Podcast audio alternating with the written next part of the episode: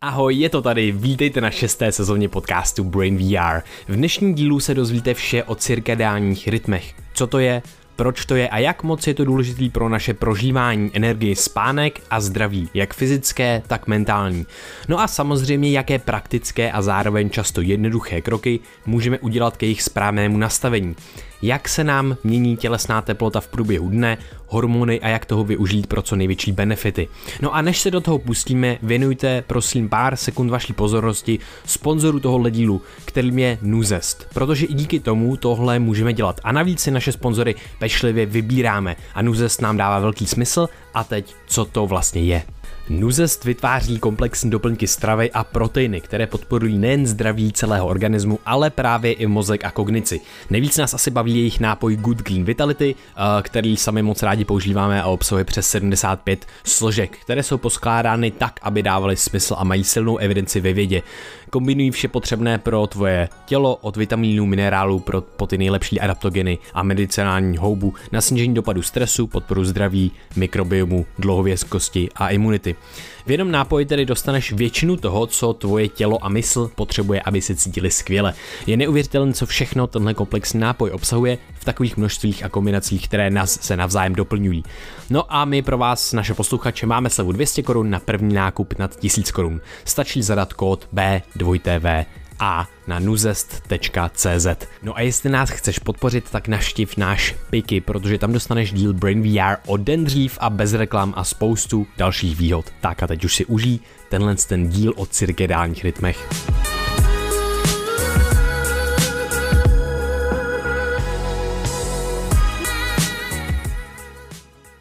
Čau Vojto. Čau Krištofe. Co to máš, prosím tě? Mám brýle. Máš brýle? Proč máš brýle? Um, oni to. Proč máš brýle, na kterých je napsáno jo. metal dětem? Jo, hej, víš, co jsem zjistil, se mi to zná. A to je nějaká ta, to je nějaká nadace. Metal dětem? No, pro děti. Pro děti. Na rozvoj tinitu? To, jo, no. Nevím proč, ale bylo to dobrý, protože my jsme byli u tebe v nádoru, eh, v náchodě. I mě to připomíná vždycky, když jdu do nádora jako cestu tam a zase zpátky z hobita. A nebo... Jako Alenka v říši divu? Ne úplně jako Elenka. Že se prostě divu. propadneš dírou a jsi v díře?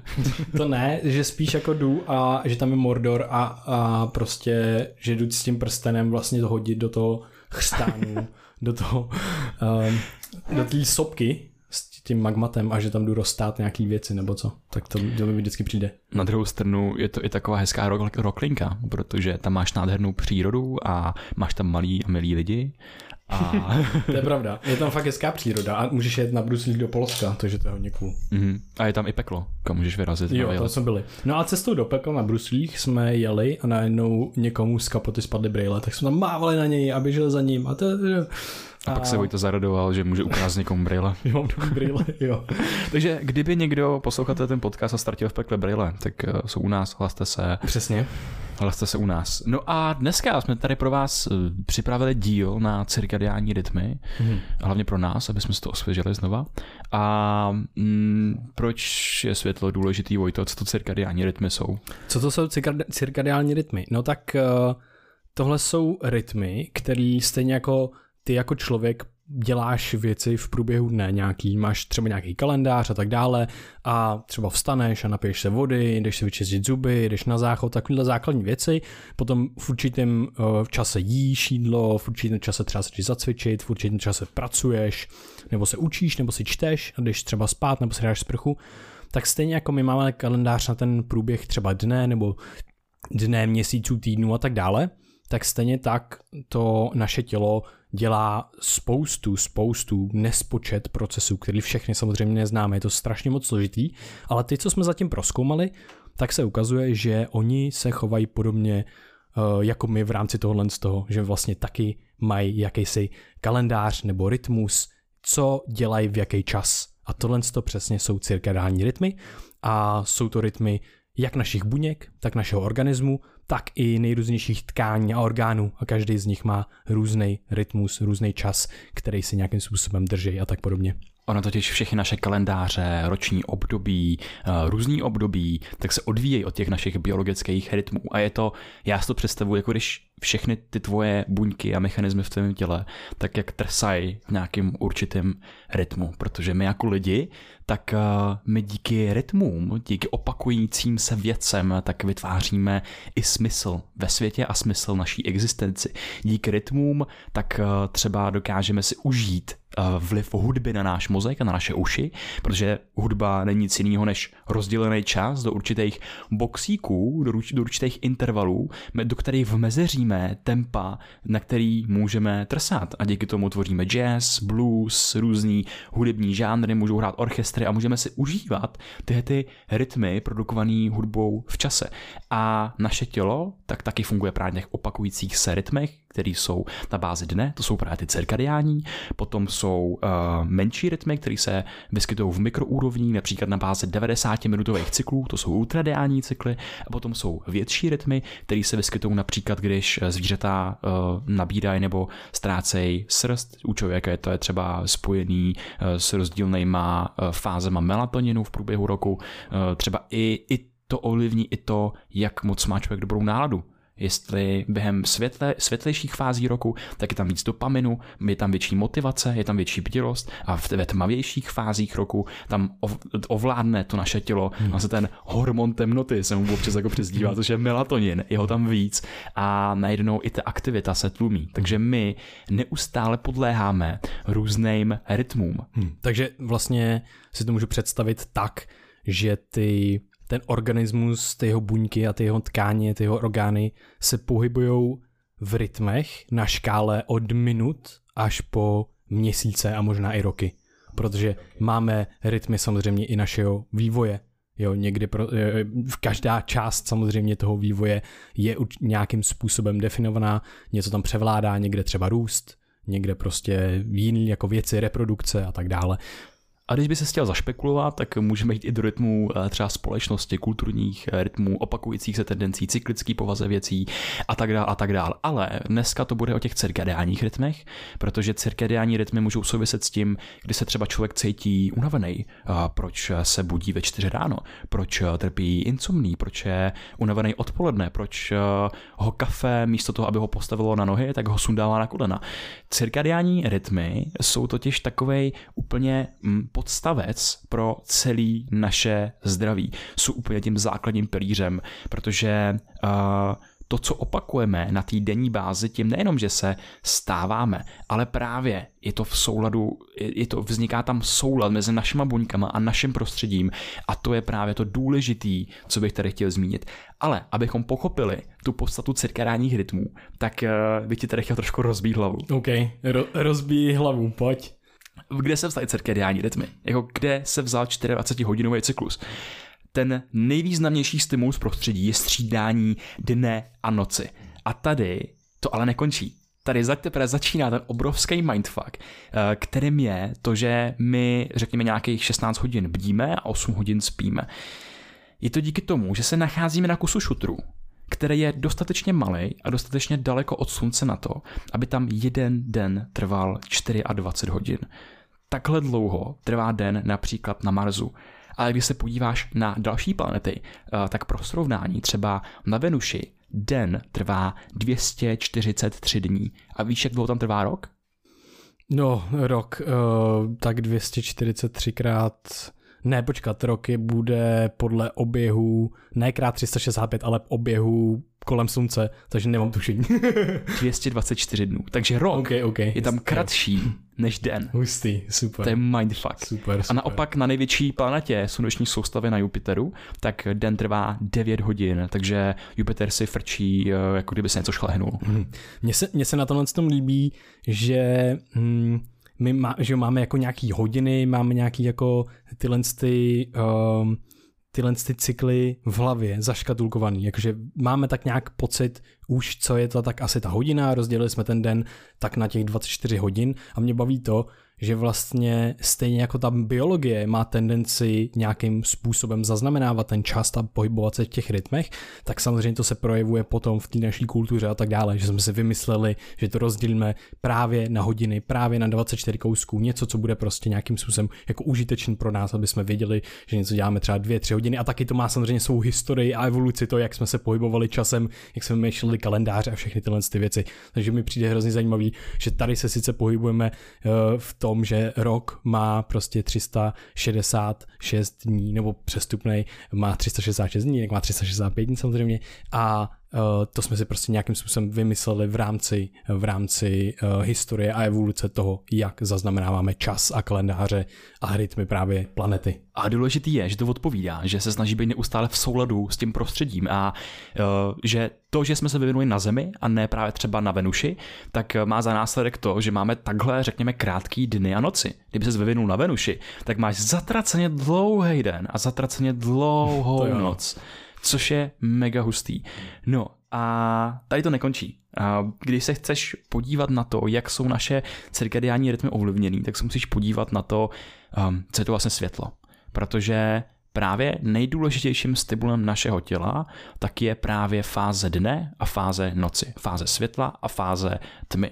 Světlo je totální mindfuck. Je tady všude přítomný, díky světlu tak se v nás vyvinula schopnost vidět věci a je to totálně hustý, protože světlo k nám cestuje od slunce. Cestuje k nám 8 minut 20 vteřin. Ale to světlo, co právě teď vidíš, díky kterému vidíš, tak může být i třeba 17 tisíc let až 50 milionů let starý. Mm. Proč? Uh, myslíš světlo, myslíš fotony jakoby fotony. ze vzdálenějších ještě jakože z hvězd třeba, nebo tak, nebo ze slunce? Ze slunce. Může být takhle starý? Může být takhle starý. Jak to? Protože se odráží ve slunci? Nebo něco? Protože vzniká ve středu slunce, v jeho jádru, okay. kdy se z helia, okay. uh, pardon, z vodíku, tak se vytváří helium v každé sekundě a v, jako vedlejší produkt jsou vlastně vy, vyzařovaný ty fotony. A těm fotonům trvá nějaký čas, než se dostanou na povrch. z toho středu z toho jádra toho slunce do té sféry, odkud můžou uniknout gravitaci té hvězdy a vlastně dostat se až k nám a do našich očí.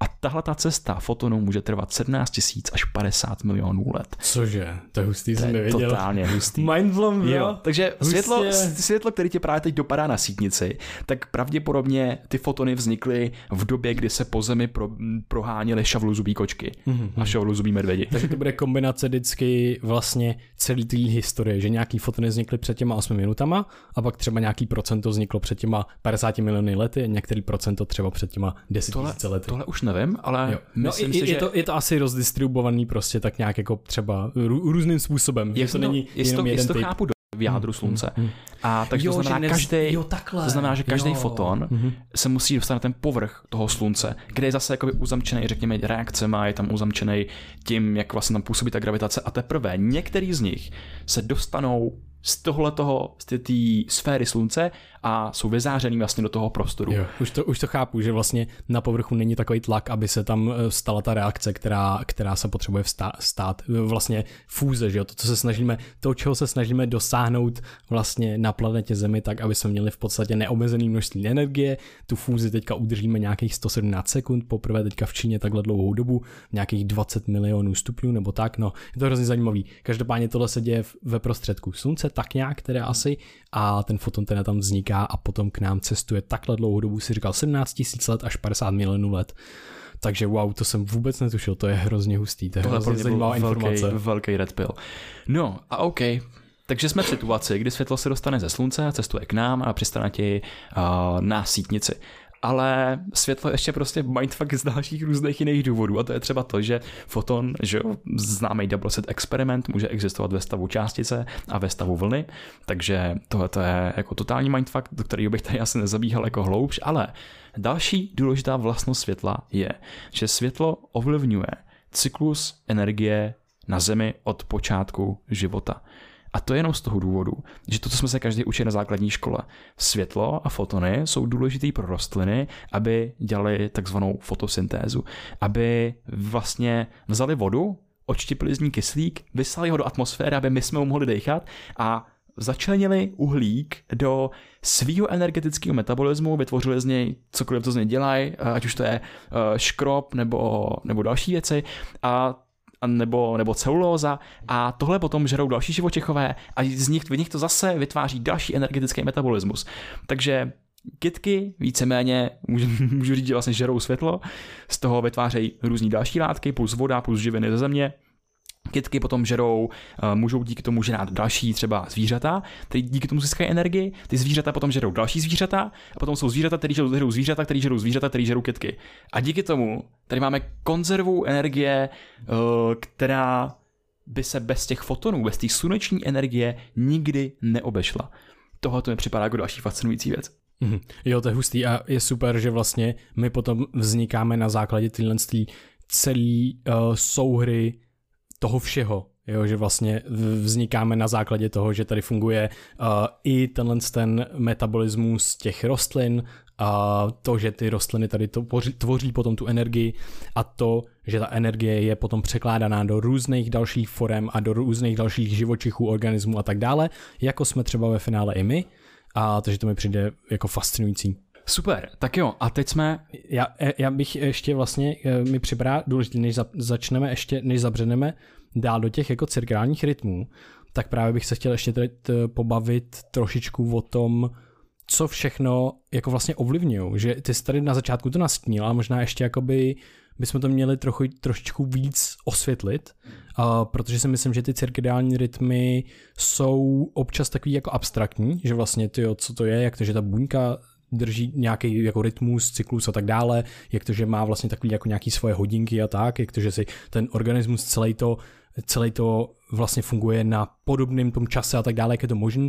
Tohle to osvětlíme, ale pro mě je hrozně důležitý to, že když se snažíme vlastně optimalizovat jako cokoliv, a i to naše prožívání, nebo vlastně cokoliv, co prožíváme, tak budou ovlivňovat cirkální rytmy.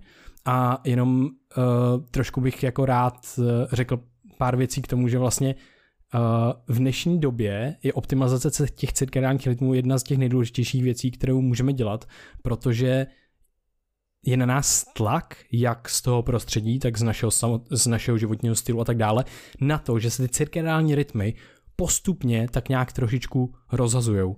A to má celou řadu nějakých jako negativních, um, jak uh, jak to, jak to způsobuje některé negativní věci, tak je to s některými negativními věcmi asociovaný a nevíme, jestli tam je přímo nějaký kauzální vztah, že to přímo způsobuje nebo ne.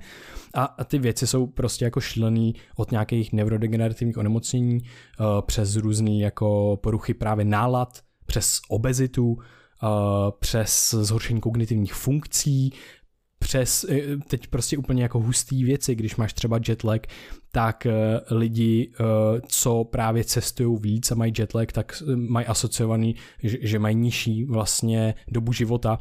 A doslova je to občas i zabije protože eh, se ukazuje, že lidi, co mají jetlag a jdou v nějaký cizí zemi, kde se jezdí opačným směrem, tak se třeba nerozlíhnou nebo nedávají takový pozor, protože ta ospalost, ten jetlag může způsobovat to, že seš v podstatě jako kdyby až opilej v podstatě.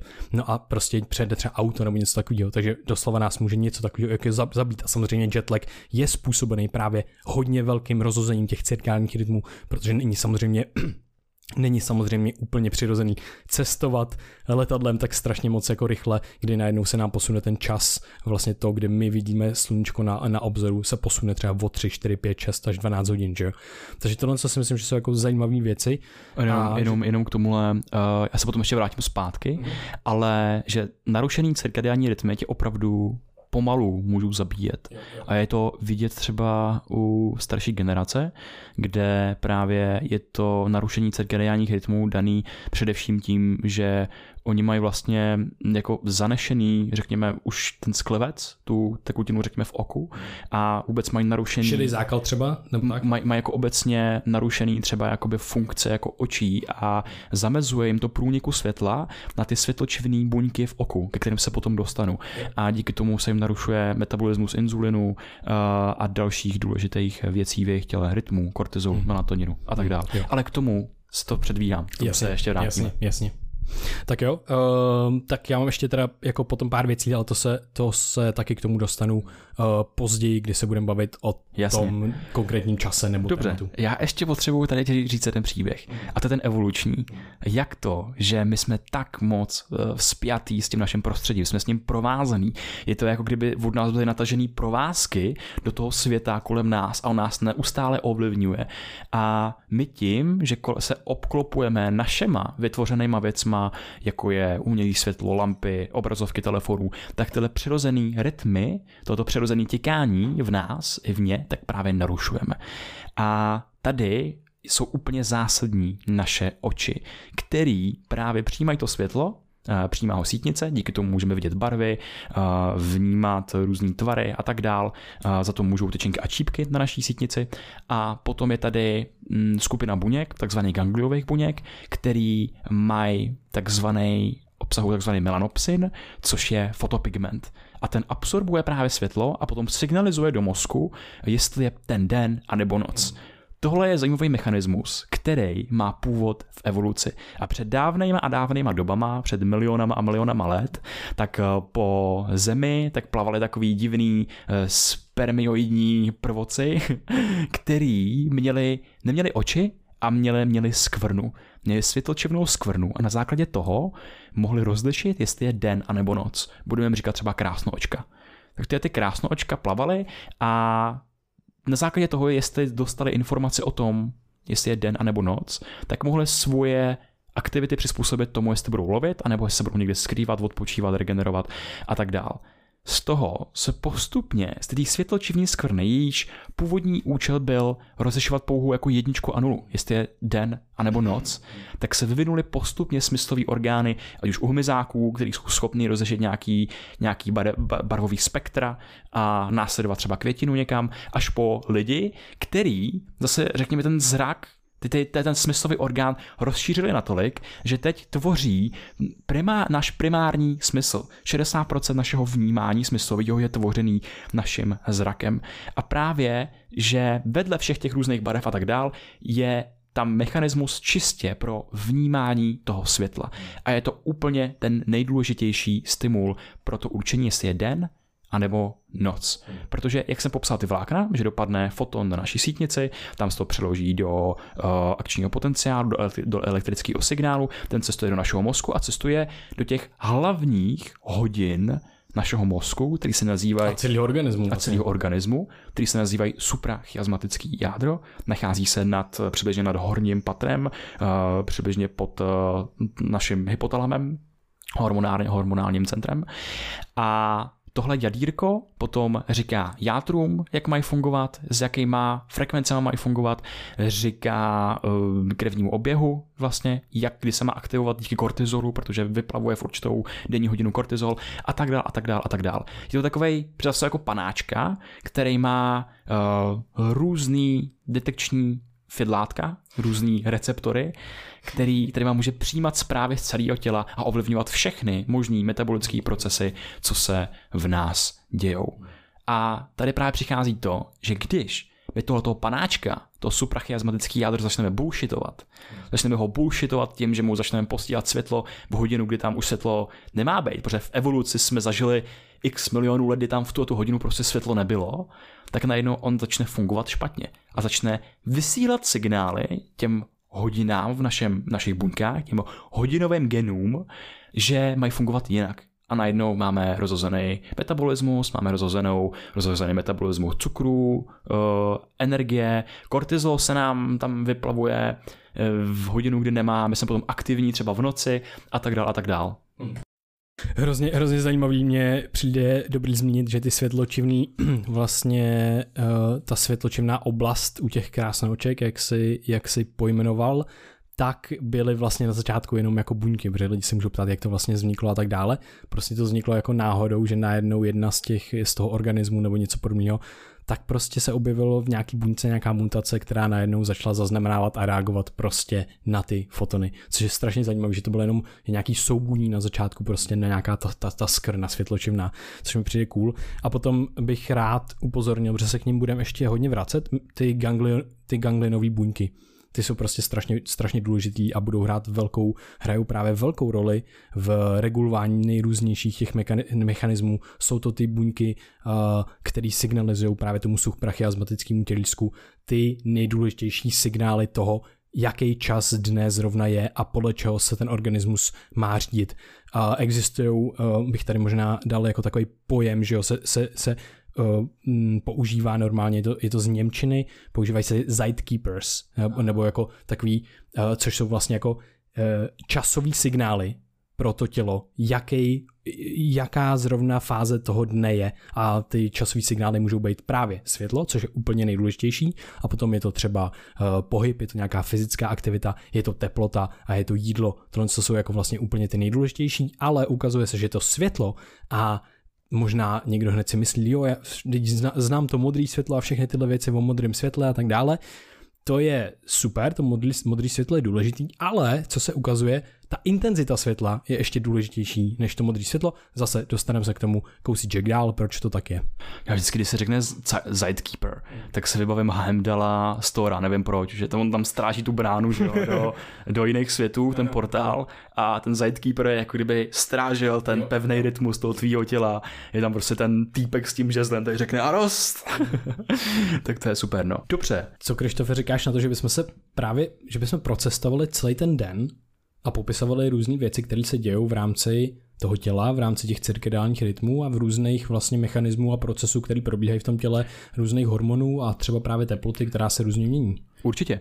Uh, možná bych tady ještě řekl právě jednu věc a to je to, že právě to světlo tak je nejdůležitější stimul pro naše tělo a to jak pravidel, v jakou hodinu a jak pravidelně právě se mu vystavujeme denně, tak to ovlivňuje i to třeba, kdy potom večer půjdeme spát.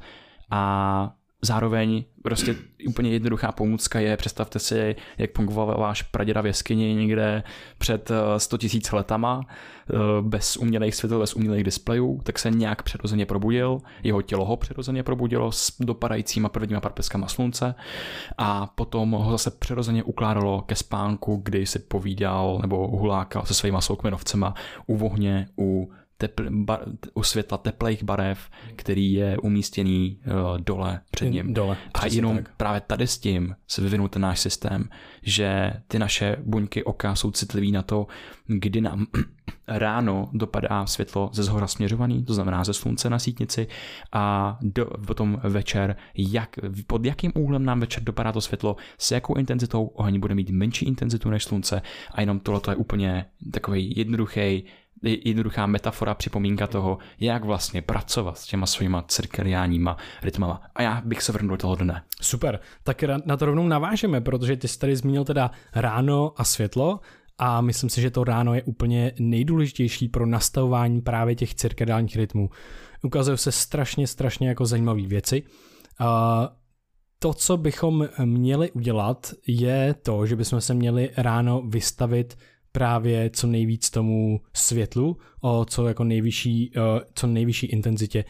Právě ten Andy Huberman mluví o nějakých, o nějakých 50 až 100 tisících luxech, který se právě, který můžeme prostě mít někde na slunci venku, ale můžeme tam strávit. Když je třeba pod mrakem, tak venku budeme mít prostě daleko víc větší intenzitu světla, než když si zapneme jakýkoliv prostě světlo nebo jakýkoliv světlo vlastně vevnitř.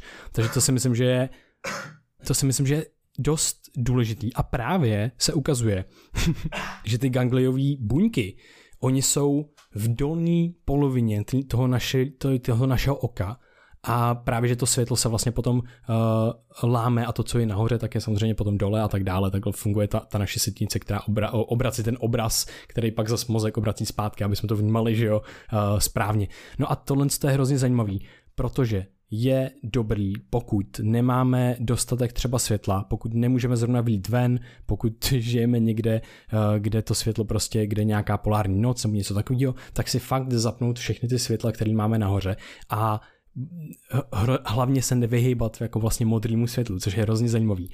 Eh, tady bych rád řekl, že na začátku toho dne jsou ty gangliové buňky nejméně citlivý na tuhle tu intenzitu světla, vůbec na světlo obecně. Oni potřebují velký, velký, velký stimul pro to, aby vlastně mělo tu funkci, kterou mají mít, aby signalizovalo tomu tělu a tomu suprachiasmatickému tělísku, ale už je den, probuď se a aby to nastavovalo dlouhodobě správně.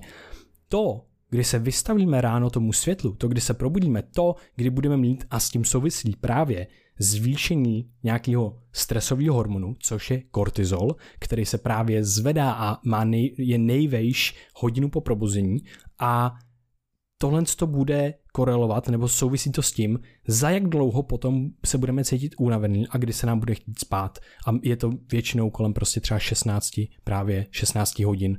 Uh, nebo je to, jo, no, je to 14 až 16 hodin potom. Takže tohle to si myslím, že je strašně moc, strašně moc zajímavý, že vlastně tohle to určuje to, kdy asi bychom přirozeně měli potom jít do postele nebo prostě jít spát a měli být unavený. A přijde mi na tom fascinující to, že ta citlivost toho, těch, těch gangliových buněk na to světlo, tak se v průběhu dne mění.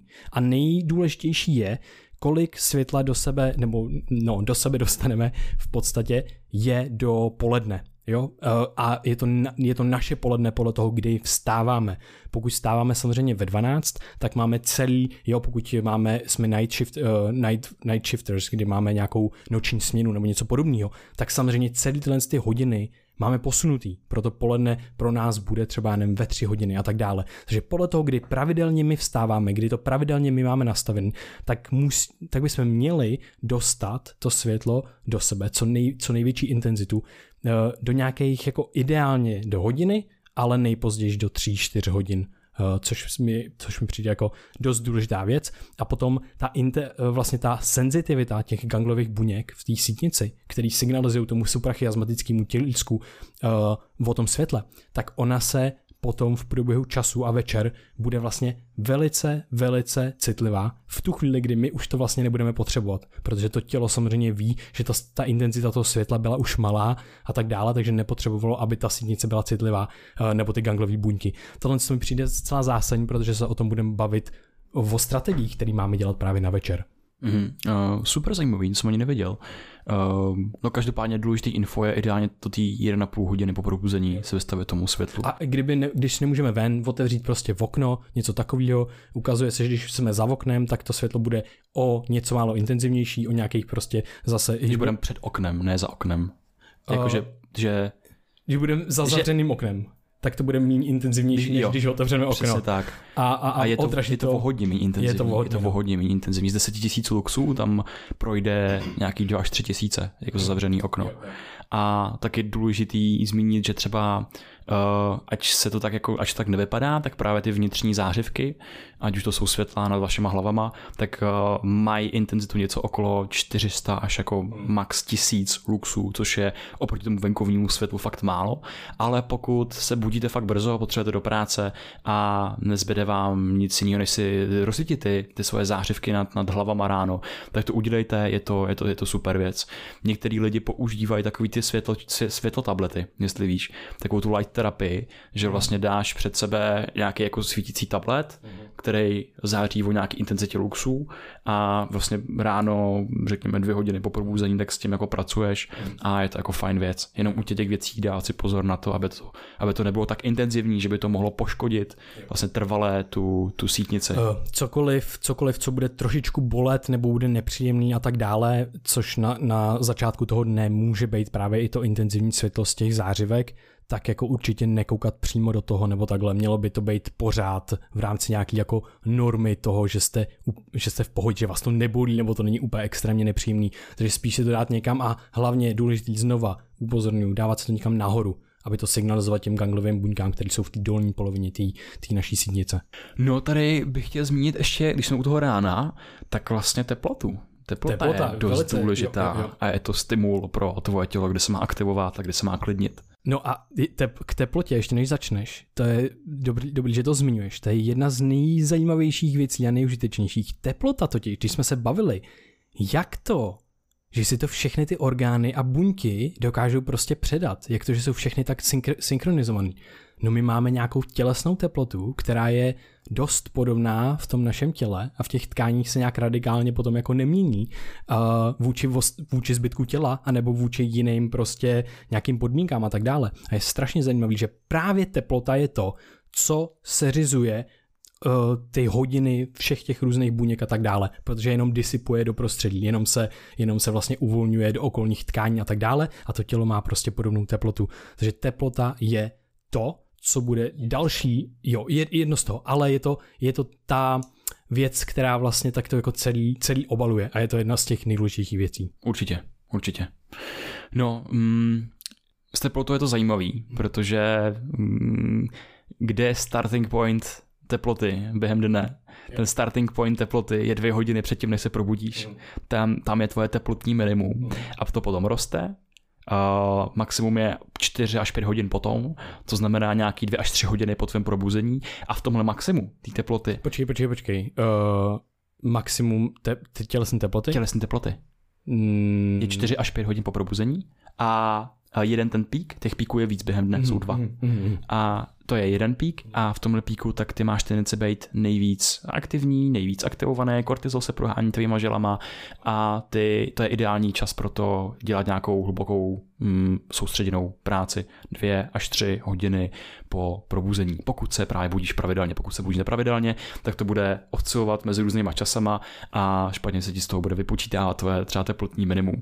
Takže tady máš potom svoje teplotní maximum 4 až 5 hodin po tom probuzení a tam je super to podpořit třeba i nějakou fyzickou aktivitou, že ty můžeš hm, se zacvičit nebo dát si studenou sprchu nebo někdo třeba chodí ráno do sauny a zase podpoříš to svoje teplotní maximum, který potom během dne zase začne klesat, zase máš nějaký, uh, nějaký minimum v okolo času oběda a pak ti zase začne narůstat a máš tam okolo čty, čtvrtý hodiny odpoledne máš další teplotní jo. maximum kde se vlastně ukazuje, že třeba fyzická aktivita tak má největší benefity, největší účinky, je tam největší hypertrofie zaznamenaná víc než ráno a můžeš víc prostě rozbít, já nevím, posilku nebo držku někomu v ringu.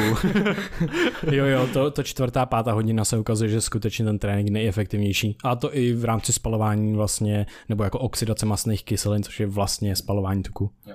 A potom zase ta teplota klesá a s poklesem teploty tak, je, tak souvisí vlastně i proces usínání, že ten proces usínání on bere jako signál to snižování té teploty. Proto je dobrý si v horkých letních dnech třeba dopřát nějakou vlažnou sprchu večer, nebo večer jít do sauny. Jo, zní to paradoxně, jít do sauny si mám snižovat teplotu. Když není, když není takový vedro. když není takový vedro, Jo, jo. Když není takový vědro, tak eh, ti teplota totiž stoupá, ale potom tvoje tělo zapne kompenzační mechanismus a začne ji snižovat. A právě ten způsob toho snižování tak je důležitý, uh, ten entrainment se tomu říká. Je to jako když naložíš ten svůj, ten svůj uh, cirkadiální kód, cirkadiální rytmus a potom je to signál vlastně ke spánku.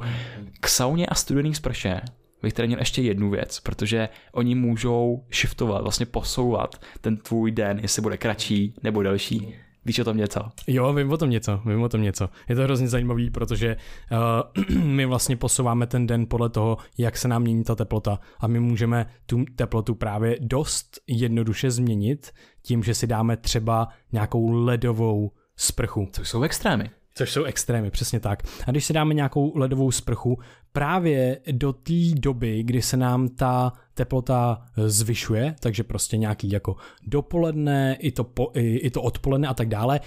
Eh, Huberman mluvil teda i o jako třeba 6. 7. hodině, eh, kdy ta teplota už se pomalu snižuje, tak já bych řekl, že to je do nějaký tý, tý pátý toho prostě maxima teplotního, logicky.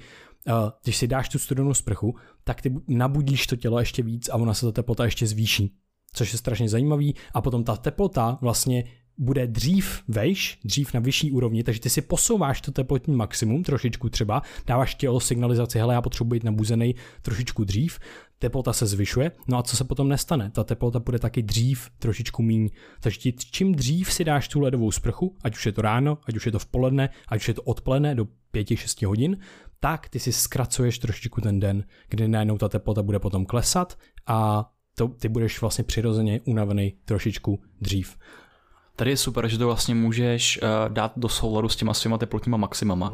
Když se spočítáš, když, se, když máš pravidelný, pravidelný den, pojď spočítáš si dvě hodiny před mým probuzením pravidelným teplotní minimum, 4 až 5 hodin od toho teplotní první maximum a můžeš tam dát, většinou to pro lidi okolo 9 hodiny dopoledne, tam dát nějakou, nějak, nějaký ty sady těch aktivit, potom okolo té 4 hodiny odpoledne, tam dát nějaký ty sady aktivit a tím způsobem to vlastně naložit. Hmm. A potom, když si chceš vlastně prodloužit ten den, tak eh, proto funguje vlastně ta ledová sprcha po té 6 hodině a dál, spíše to třeba po té 8 až dál, protože to tělo samozřejmě, ono je, ono se bude měnit ta teplota, ale to tělo nebude tak citlivý, když je to v nějaký, když vlastně se ještě nesnižuje třeba tak jako intenzivně, ona tak trošičku třeba stagnuje, a to není, že prostě najednou jde o stupeň dolů během hodiny, jo, takže to nějakou dobu trvá, takže zase třeba po 8 hodině večer, když si dáme tu ledovou sprchu, a nějakou nebo prostě nějakou chladovou terapii nebo něco podobného, tak si prodlužujeme ten den, ten den a teď je dobrý uh, dát takový disclaimer. Všechny tyhle ty věci totiž jsou velice individuální, protože se taky ukazuje, že chladová terapie nebo ledová sprcha nebo, uh, nebo něco podobného, tak taky může zvýšit melatonin přirozeně v našem těle.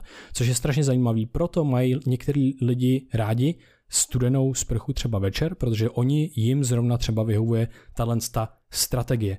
Ale ukazuje se, že většině lidí bude vyhovovat spíš teplejší sprcha na večer, minimálně když je nějaká normální teplota, jo, když je kolem prostě 20 stupňů, když nejsou 30 stupňový tepla vedra, jako jsou třeba teď, tak uh, bude vyhovovat prostě to teplejší sprcha.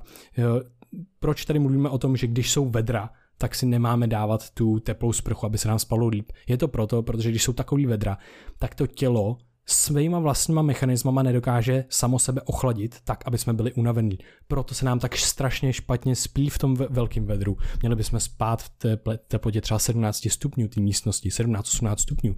A uh, proto my si můžeme dát při těch extrémních teplotních výkyvech si můžeme dát nějakou vlažnou sprchu, která nás nenabudí, ale zároveň dokáže ochladit třeba to tělo. Takže delší nějaká vlažná sprcha je úplně ideální při parných letních dnech. Mm, super. Uh, no, tady to byla teplota, ale teď bych se možná pošoupnul k nějakému jídlu, protože jídlo... Můžu ještě, ještě bych vlastně, možná když jsme se bavili trošičku o kortizolu ještě, no. tak já bych rád uh, zmínil takový, já mám takový obrázek totiž v hlavě a to si představte jako takový křivky v průběhu dne, které se různě mění a jsou to křivky právě ty teploty, které jsme zmínili. Takže už víme, dvě hodiny před probuzením nejnižší teplota. Teď si představte, jak ta křivka postupně zvy, se zvyšuje, zvyšuje, zvyšuje. Ty čtyři hodiny po tomhle tom teplotním minimu máme ten první ten první max, když lidi vstávají teda v 7, tak to mají kolem 9 třeba. No a tam teda bychom měli dělat nějaké věci, pak trošičku stagnuje, pak třeba i ukazuje se, že by měl být, nebo mohl být, mluví o tom Sachin, doktor Sachin Panda, že by mohl být um, i evoluční mechanismus to, že jsme si odpočívali po obědě. Že to, jak jsme unavení po obědě, není úplně nějaká negativní věc, která, za kterou bychom se měli bičovat a měli bychom si dát kafe a makat ještě víc. Ne, měli bychom si spíš dát třeba jogu nidru, něco spánková meditace. Nebo procházku. Nebo procházku. Mohli bychom se... Procházka zrychluje metabolismus ano, ano. po obědě. Takže uh, tohle, co jsou, tohle co jsou věci, můžeme si prostě odpočinout, je to úplně v pořádku. No a tohle, tahle teplota, no, Jenom k tomu mě napadá, jak je to krásně v souladu s jakýma se jako sympatickými a parasympatickými rytmama. Mm. Jo, že sympatikou není, že seš jako sympatický v nějaké části dne a potom v nějaké části seš úplně idiot, ale je to, jak seš právě aktivovaný a mm. potom ve fázi toho oběda, tak se přichází toho parasympatiku, který musí být aktivovaný proto, aby si trávil. Nemůžeš roz, rozbíjet bomby po obědě, protože protože potom by se vytvořil, já nevím, mm, vředy v žaludku. Jo, jo, jo, přesně tak. Uh, to, je, to je hrozně zajímavé, je to důležité zmínit tohle. A myslím si, že v dnešní době je hrozně zajímavé, že do toho sympatiku právě máme tendenci se dostávat daleko lehčím způsobem. Je přece tady eh, zmíním, když už jsme u toho, zmíním jednu hrozně zajímavou věc, co mě dneska úplně jsem taky právě takový red pill a to bylo to, že Představ si, chceš se nabudit, prostě přiběhne nějaká šelma, anebo ti někdo řekne, o, jdeme prostě zápasit, nebo hraješ fotbal, nebo prostě v práci máš poradu nebo něco a je to prostě nahypený, nebo jdeš přednášet, nebo něco takového, tak yes, jdu na to prostě, nabombíš se a jdeš dál, nebo si dáš i právě to kafe a tak dále. Takže do toho nabuzení ty se do, velice jednoduše dokážeš dostat vědomě. Máš na to nástroje, každý to zná, každý to umí, dokáže se nabudit a když prostě to nejde mentálně, tak si prostě dáš nějaký kafe nebo tu fyzickou aktivitu, dáš si pár dřepů, že jo, dáš si pár kliků, eh, a nebo si dáš tu ledovou sprchu. No a tady je veliká nerovnováha, protože na povel se nabudit můžeš, ale na povel neusneš. Přesně tak. Že ti řeknou, usni. A úplně, tak jo, já usnu. A prostě nepůjde to, že jo. To je znovu to nabuzení. Kdyby se takhle snažil usnout, tak nikdy neusneš. Prostě usnutí je, to je jakoby, prostě to uklidnění, je tam velká asymetrie, je, je tam nerovnováha.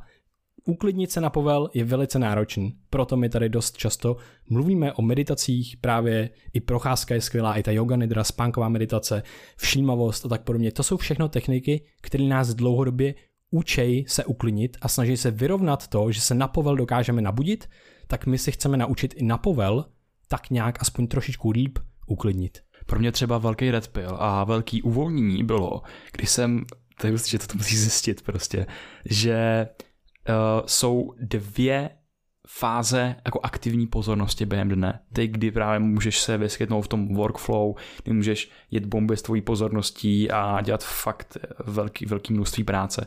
Že nemusíš, že to nemusí být tak, že v 9 najedeš, Eh, po svých ranních rutinách a jedeš do odpolednost do 3-4 hodin a potom umíráš a jsi úplně k ničemu a nepoužitelný. A ty můžeš v 9 najet, udělat si svoje okno, udělat si 90-minutový první třeba cyklus hluboký práce, protože právě 90-minutový cykly se pro někoho ukazuje, že jsou jako nejefektivnější pro tu hlubokou práci. Potom si dát pauzu během oběda. Já třeba nefunguju 2 až 3 hodiny kolem oběda. Já jsem úplně vypnutý a hrozně dlouho mi právě trvalo zjistit, že tam nemám házet to kafe a tyhle věci, protože já jsem pak byl rozbitý měsíce díky tomu, že jsem nebyl v souladu synkli s těma těma rytmana a potom ta další fáze přichází většinou kolem té třetí, čtvrtý, že právě tam najednou jsem přesunul ty tréninky z rána na odpoledne a najednou tam mám víc energie, necítím se odpoledne unavený a je to super, protože využívám ten druhý pík, který mi to tělo během toho dne dává. A já jsem o tom nevěděl dřív a bylo to prostě, byl to úplně jiný život. jo, tak hustý. Jo, je to hrozně důležité a teďka vracíme se krásně zpátky k těm křivkám, že s, nimi jsme začali, zatím jsme popsali jenom tu teplotní. S tou teplotní krásně koreluje křivka kortizolu.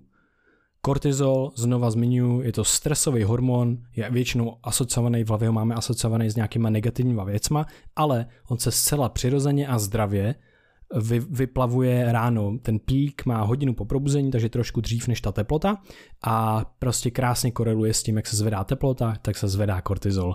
A, potom, no. a říká ti ráno, let's go bro, let's go, Šeptá ti, ty jdi to zničit bro. Do some shit.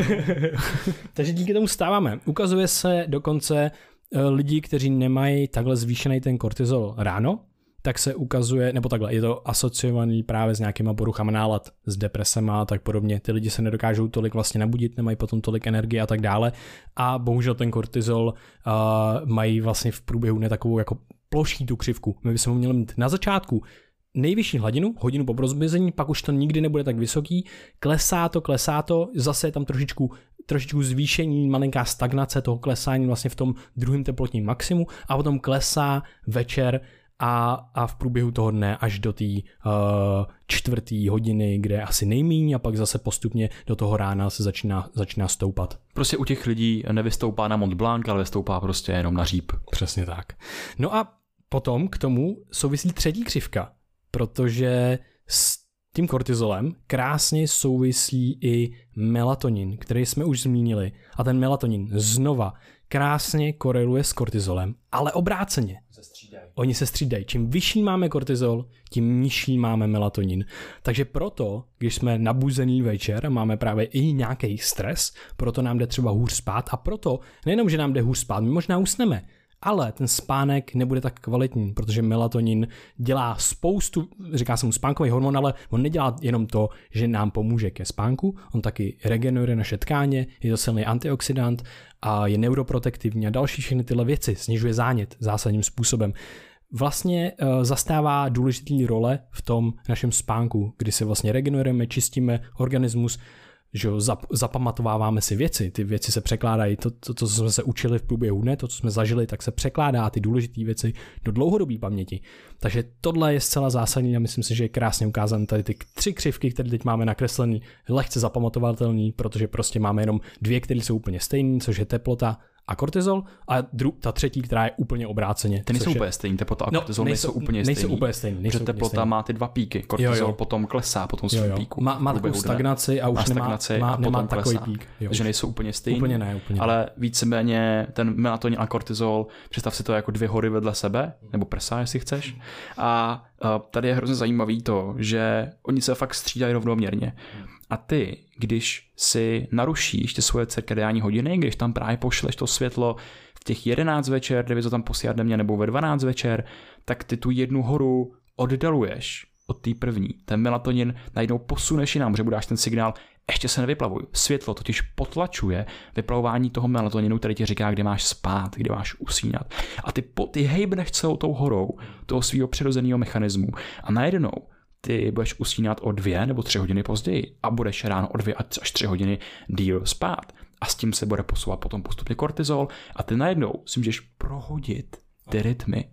A tohle se děje třeba jakoby hodně v pubertě, jako by přirozeně, protože tam probíhá hodně, hodně, hodně moc změn. Lidi tam jako častěji ponocují a budějí se v pozdní hodinu a třeba proto je dost velký nesmysl třeba začínat školu v 7 hodin ráno. Mhm. Ukazuje se, že když posunuli začátek školy v hodinu později v nějakém americkém velkém městě, tak oni, že jo, ty tam řídí ty auto třeba už od 15 a tak dále.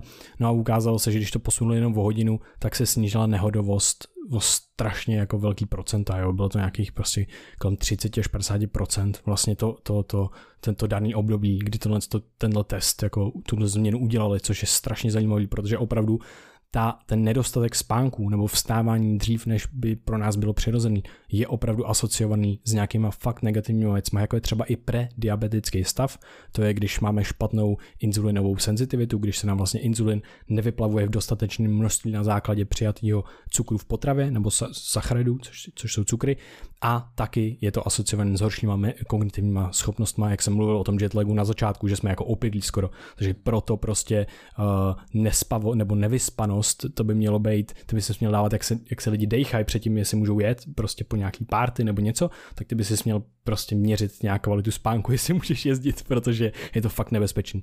Hmm, hmm. Jo, jo, to teda. Já jsem tam ještě něco měl a to něco tak bylo, když mají lidi rozhozený tyhle ty fáze, když třeba najednou ne- v noci jim to najede a nemůžou spát, ale přitom prostě mají nějaký režim a není to třeba kreativní flow, že by z toho jako něco udělal, ale fakt potřebují spát a ráno se cítí zase brutálně ospalí a nevědí, jako co s tím dělat, tak uh, vlastně začlenit do toho uh, trošku si optimalizovat to světlo. Když ráno potřebuješ stát v určitou hodinu, dávej si to světlo, vstávej v ten čas a vystavuj s tomu světlu v ten pravidelný čas, potom pravidelně můžeš jíst, cvičit a tak dále a tak dále. A večer zase, protože večer ti to přirozeně, když máš shift tady ten, ten režim, tak ti to zase najde ta energie a ty máš tendenci čumit na Netflix a já nevím co všechno. Tak uh, vyhni se tomu světlu večer, pokud chceš srovnat ty rytmy. Uh, vyhni se intenzivnímu světlu z různých světelných zdrojů večer a použij, použij místo toho nějaký zdroje teplejších barev, jako je lávová lampa, jako jsou uh, svíčky, nebo lampa. solná lampa, nebo si nainstalujte f.lux aplikaci na obrazovky svých telefonů nebo počítačů, který zase to světelný spektrum přesunou víc do těch oranžových barev a zase důležitý, jak jsme řekli před chvílí, je, že pro aktivaci toho organismu je důležitý to světlo ze zhora směřovaný. Aktivuje náš organismus, takže ideálně by bylo super vyhnout se večer svítění lampama a přejít do nějakých jako zdrojů, které jsou umístěný pod naším zorným polem. Přesně tak, přesně tak. Kdyby se designoval nějaký barák nebo dům, tak bych určitě si dával nějaký uh, světla, který když bych chtěl, chtěl třeba na záchod v noci nebo tak, což může mimochodem, když si rozsvítíme, rozhodit cirkadiální trošku. I, I lednička třeba, kdo by chodil do ledničky, že jo, v noci. I když pro třeba studenou vodu, já nevím. No každopádně uh, umístit si to na to, na, na, jako na podlahu vlastně nějaký, nějaký uh, světlo. Tohle to bude uh, jako hodně, hodně potom efektivní, protože prostě se nebudou zase aktivovat ty gangliové buňky v té sitnici. A tady jsme probrali ráno, probrali jsme i ten druhý vlastně teplotní pík, to teplotní maximum a postupně už tady začínáme mluvit o tom večeru a tam jsou, myslím, strašně jako zajímavé věci. A, a to je to, že my tady mluvíme o tom jako oranžovém světle a tak dále a já bych chtěl říct jenom vlastně jednu důležitou věc a to je to, že ty experimenty s těma gangliovými buňkama byly udělány taky uh, pouze některý z nich minimálně v Petriho misce, kdy vlastně se zjistilo, proto, proto pořád se mluví o tom modrém světle, že by se měli redukovat a tak dále, a zjistilo se, že oni nejvíc, nejsilnější reagují na, to modrý, na tu modrou frekvenci toho světla. Jenomže oni reagují taky na celý další to spektrum a ukazuje se, že ta intenzita toho světla je daleko, daleko, daleko důležitější, než že tam je to modrý spektrum. Takže ano, pokud udělám všechno pro to, že si stáhnu monitor úplně na, já si dávám úplně na nejnižší intenzitu a ještě si tam dávám noční mod a fakt jako když potom další nástroj, který je pro vás a to je nějaký lux meter. My si můžeme na mobilu stáhnout aplikaci, která vám bude měřit aspoň přibližně nějakou hladinu prostě intenzity toho světla a je hrozně zajímavý. Jsou trochu šity, ale jako ten, a, ale ten poměr je tam jasný. Stačí to, stačí to uh, nezměří ti to nějaké jedničky, dvojky, ale jako jednotky, ale změří ti to krásně, když jsi zavřený v místnosti doma dopoledne a pak otevřeš okno nebo vyjdeš ven. Tam vidíš najednou třeba desetinásobek, jo, takže to je krásné tohle to si vlastně vyzkoušet na vlastní, na vlastní oči. No a jenom večer, co se stane, jak jsem, jak jsem zmínil na začátku, ty gangliové buňky jsou velice, velice, velice citlivý na to světlo a stačí jenom málo a oni se aktivují. A ukazují se jako fakt hustý, hustý věci. Jak se říkal za prvé, eh, inhibuje toto vyplavování toho melatoninu, Eh, za druhé, děje se jedna z velice negativních věcí pro náš život v dnešní době a to je to, že se snižuje vyplování dopaminu. A to dlouhodobě. Ukazuje se, že od 10 až 11 večer do 4 do rána, když máme nějaký, nějaký tohle světlo, který bude vejš než je naše hladina očí nebo nějaký intenzivnější světlo obecně, tak právě se eh, narušuje vyplavování dopaminu. Hrozně důležitá molekula, nejenom je asociovaná s odměnou, je asociovaná se závislostmi, protože skrz to fungují různé závislosti, ale je hlavně asociovaná s nějakým úsilím, nebo ta její hlavní role je právě motivace a úsilí dělat jakoukoliv činnost v našem životě. Hýbat se, to není jenom tohle, takže a, i nabudit ten organismus vlastně ráno koreluje vlastně i kortizol s vyplavováním se dopaminu a noradrenalinu e, a adrenalinu, což je strašně, strašně zajímavý, takže tohle nám může ovlivnit to, co pro nás je docela vlastně důležité a to je žít a dělat cokoliv. Super. Uh, možná spoustu lidí ještě napadnou modrý světlo blokující eh, braille. A ty jsou určitě super, jako někde právě na večer, když uh, se díváte třeba do těch monitorů, nebo díváte se na film nebo tohle, jako, jako, jako fajn, ale třeba před asi dvouma týdnama, tak jsem viděl někoho na uh, workout hřišti, jak někdy v uh, sedm, půl osmí, tak nosil totálně červený modrý světlo blokující brýle u cvičení. A říkal jsem se, to jako proč? Jakože právě ty cykly toho dne nejsou stejný během roku. Ten den se mění a právě to naše tělo se mu přizpůsobuje podle toho, kdy slunce vychází, kdy zachází. Jakože chápu to, kdyby šel na nějaký, já nevím, kdyby potřeboval hodně brzo vstávat a hned po tom workoutu chtěl jít spát. Nebo, a nebo, si, nebo si snažil změnit čas na jetlag, když Přesně. je to, je to při tom workout, tak je to zvláštní, ale, jo, jo, jo. ale kvůli jetlagu Ale třeba. právě, že mi připadá, že to nedává smysl. No, nedává, nedává. Že dává to smysl potom, když je nějaký jako sunset, západ slunce a potom, když jste vystaveni nějakým umělým zdrojům eh, záření světla, což v letních měsících je docela pozdě. Takže zas přizpůsobit to tomu eh, dennímu, ale i ročnímu režimu, tyhle ty modrý světoblokující brýle a Potom eh, je otázka modrý světlobrokující brýle během dne, třeba no to jako určitě ne, to určitě na, ne. právě na, na monitor uh, obrazovky, počítač a tak dál. Pokud pracujete u toho počítače fakt dlouho a chcete modrý světlobrokující brýle, tak to asi jako není dobrý nápad, protože právě zase to tělo dostává nějaký signál, který dlouhodobě nemusí být úplně výhodný. Hmm. To, že ho odstřihnete od toho zdroje, který ho právě má aktivovat i během toho dne. Jo, slyšel jsem právě třeba o uh, vlastně blokování nějakého jako až fialového spektra, nebo ještě toho spektra ještě dál, který je vlastně ještě silnější a už může být z těch přístrojů dlouhodobě, když člověk fakt kouká celý den do toho monitoru, tak už může být nějakým způsobem poškozující, ale není to to blokace toho modrého světla, ale spíš ještě jako jiných eh, dál toho spektra, nějakého fialového a tak podobně. Jako já chápu, že někomu to právě může ulevit eh, jeho očím, mm-hmm. toho monitoru, a na to jsou ještě jako i další různé techniky, které může používat právě pro práci s očima, že třeba super je dát si ten monitor nad úroveň svých očí, aby se koukal vlastně vzhůru, protože se zase takových zajímavých experimentů, který by člověk říkal, že ani snad takový nemůžou být pravda, tak eh, že právě koukání vzhůru, když ty oči obrátíš vlastně jako v sloup, jako nahoru, přesně tak, oni to tady koulí očima, tak to eh, jako aktivuje ten tvůj, ten tvůj systém. Podobně jako když se nadechneš, aktivuješ sympatikus. A když se podíváš dolů, tak zase ti to uklidňuje. Hmm. Takže pokud nebo, chceš být... nebo, nebo tě to uklidňuje, když koukáš takhle ze strany na stranu. A to je ještě hustější. Hmm. To je, ježišmarja, to je skvělý. Tenhle protokol, tak já dělám jako hodně často. Hmm. Dneska ve vlaku vždycky jsem cítil jako úzkost a cítím i, když se dívám hodně často na nějaký jeden bod, na nějakou zaměřenou věc. Právě proto je často, jsou naše, často ty naše oči unavený. Může to být intenzitou toho světla, která je vyzařovaná z toho monitoru, ale jde to v ruku v ruce i s tím, jak moc jsme zaměřený na jednu věc. Stačí se soustředit na nějakou menší věc, čtení, obrazovka a tak dále a ten organismus je automaticky v trošičku ve stresu vlastně, jo, že to prostě zase... A hlavně ty máš i svaly ve svých, ve svých očích, které ti umožňují uh, zaostřit tu věc, natáhnout, zmen, zmenšit úroveň pronikání, zvětšit úroveň, pronik, úroveň pronikání světla tvojí, jak se tomu říká, pupil, no, jo. tou čočkou, čočkou, čočkou. čočkou řekněme, čočkou, napínají čočku. Jo, a to je, když děláš dlouho, tak samozřejmě, že tě to taky, tak, taky unaví. A proto je fajn těm očím dát nějaký, nějaký relax, ať už to je třeba právě to zírání do dálky, uh, nebo zírání dolů, anebo jak se říkal, ty pohyby očí, uh, vlastně laterální pohyby očí do stran. A to se přímo v jedné studii ukázalo, že to snižuje aktivitu amygdaly, která je právě spojená s různými afektivníma věmama, uh, se strachem a a, tak dál. A vlastně přímo, přímo to jako kauzálně dokáže uh, ulevit od úzkostlivých stavů.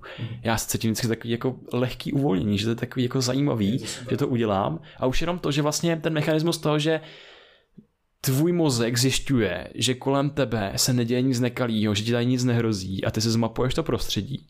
Ještě dáš úlevit těm svalům a najednou se dostáš do jako relaxovanějšího módu. To mi připadá super. Hmm, to je a... podobný jako když koukneš na obzor, že jo? Nebo když si prohlídneš tu místnost a tak. Ten, znova, jak si krásně říkal na začátku, 60% těch nějakých smyslového vnímání je právě vizuální. A je to ten největší signál nejenom pro cirkadiální hodiny, ale i pro naše stresové úrovně, to, jak se pohybujeme ve světě, jestli náhodou nás nečíhá právě predátor a tak dále. Že to neustále kontrolujeme nevědomě a podle toho jsme, podle toho i se pohybuje ta úroveň stresu, že když najednou jsme nikdy nekoukali, nikdy jsme nebyli soustředěni na tak malou buď obrazovku nebo na malý bod v průběhu evoluce, když najednou teďka to děláme 3 až 4 hodiny denně třeba, tak to je prostě problém zase a dlouhodobý vlastně, takový podprahový. A zajímavý je, že čím víc koukáme jako do toho telefonu, tak tím víc bychom měli koukat do dálky.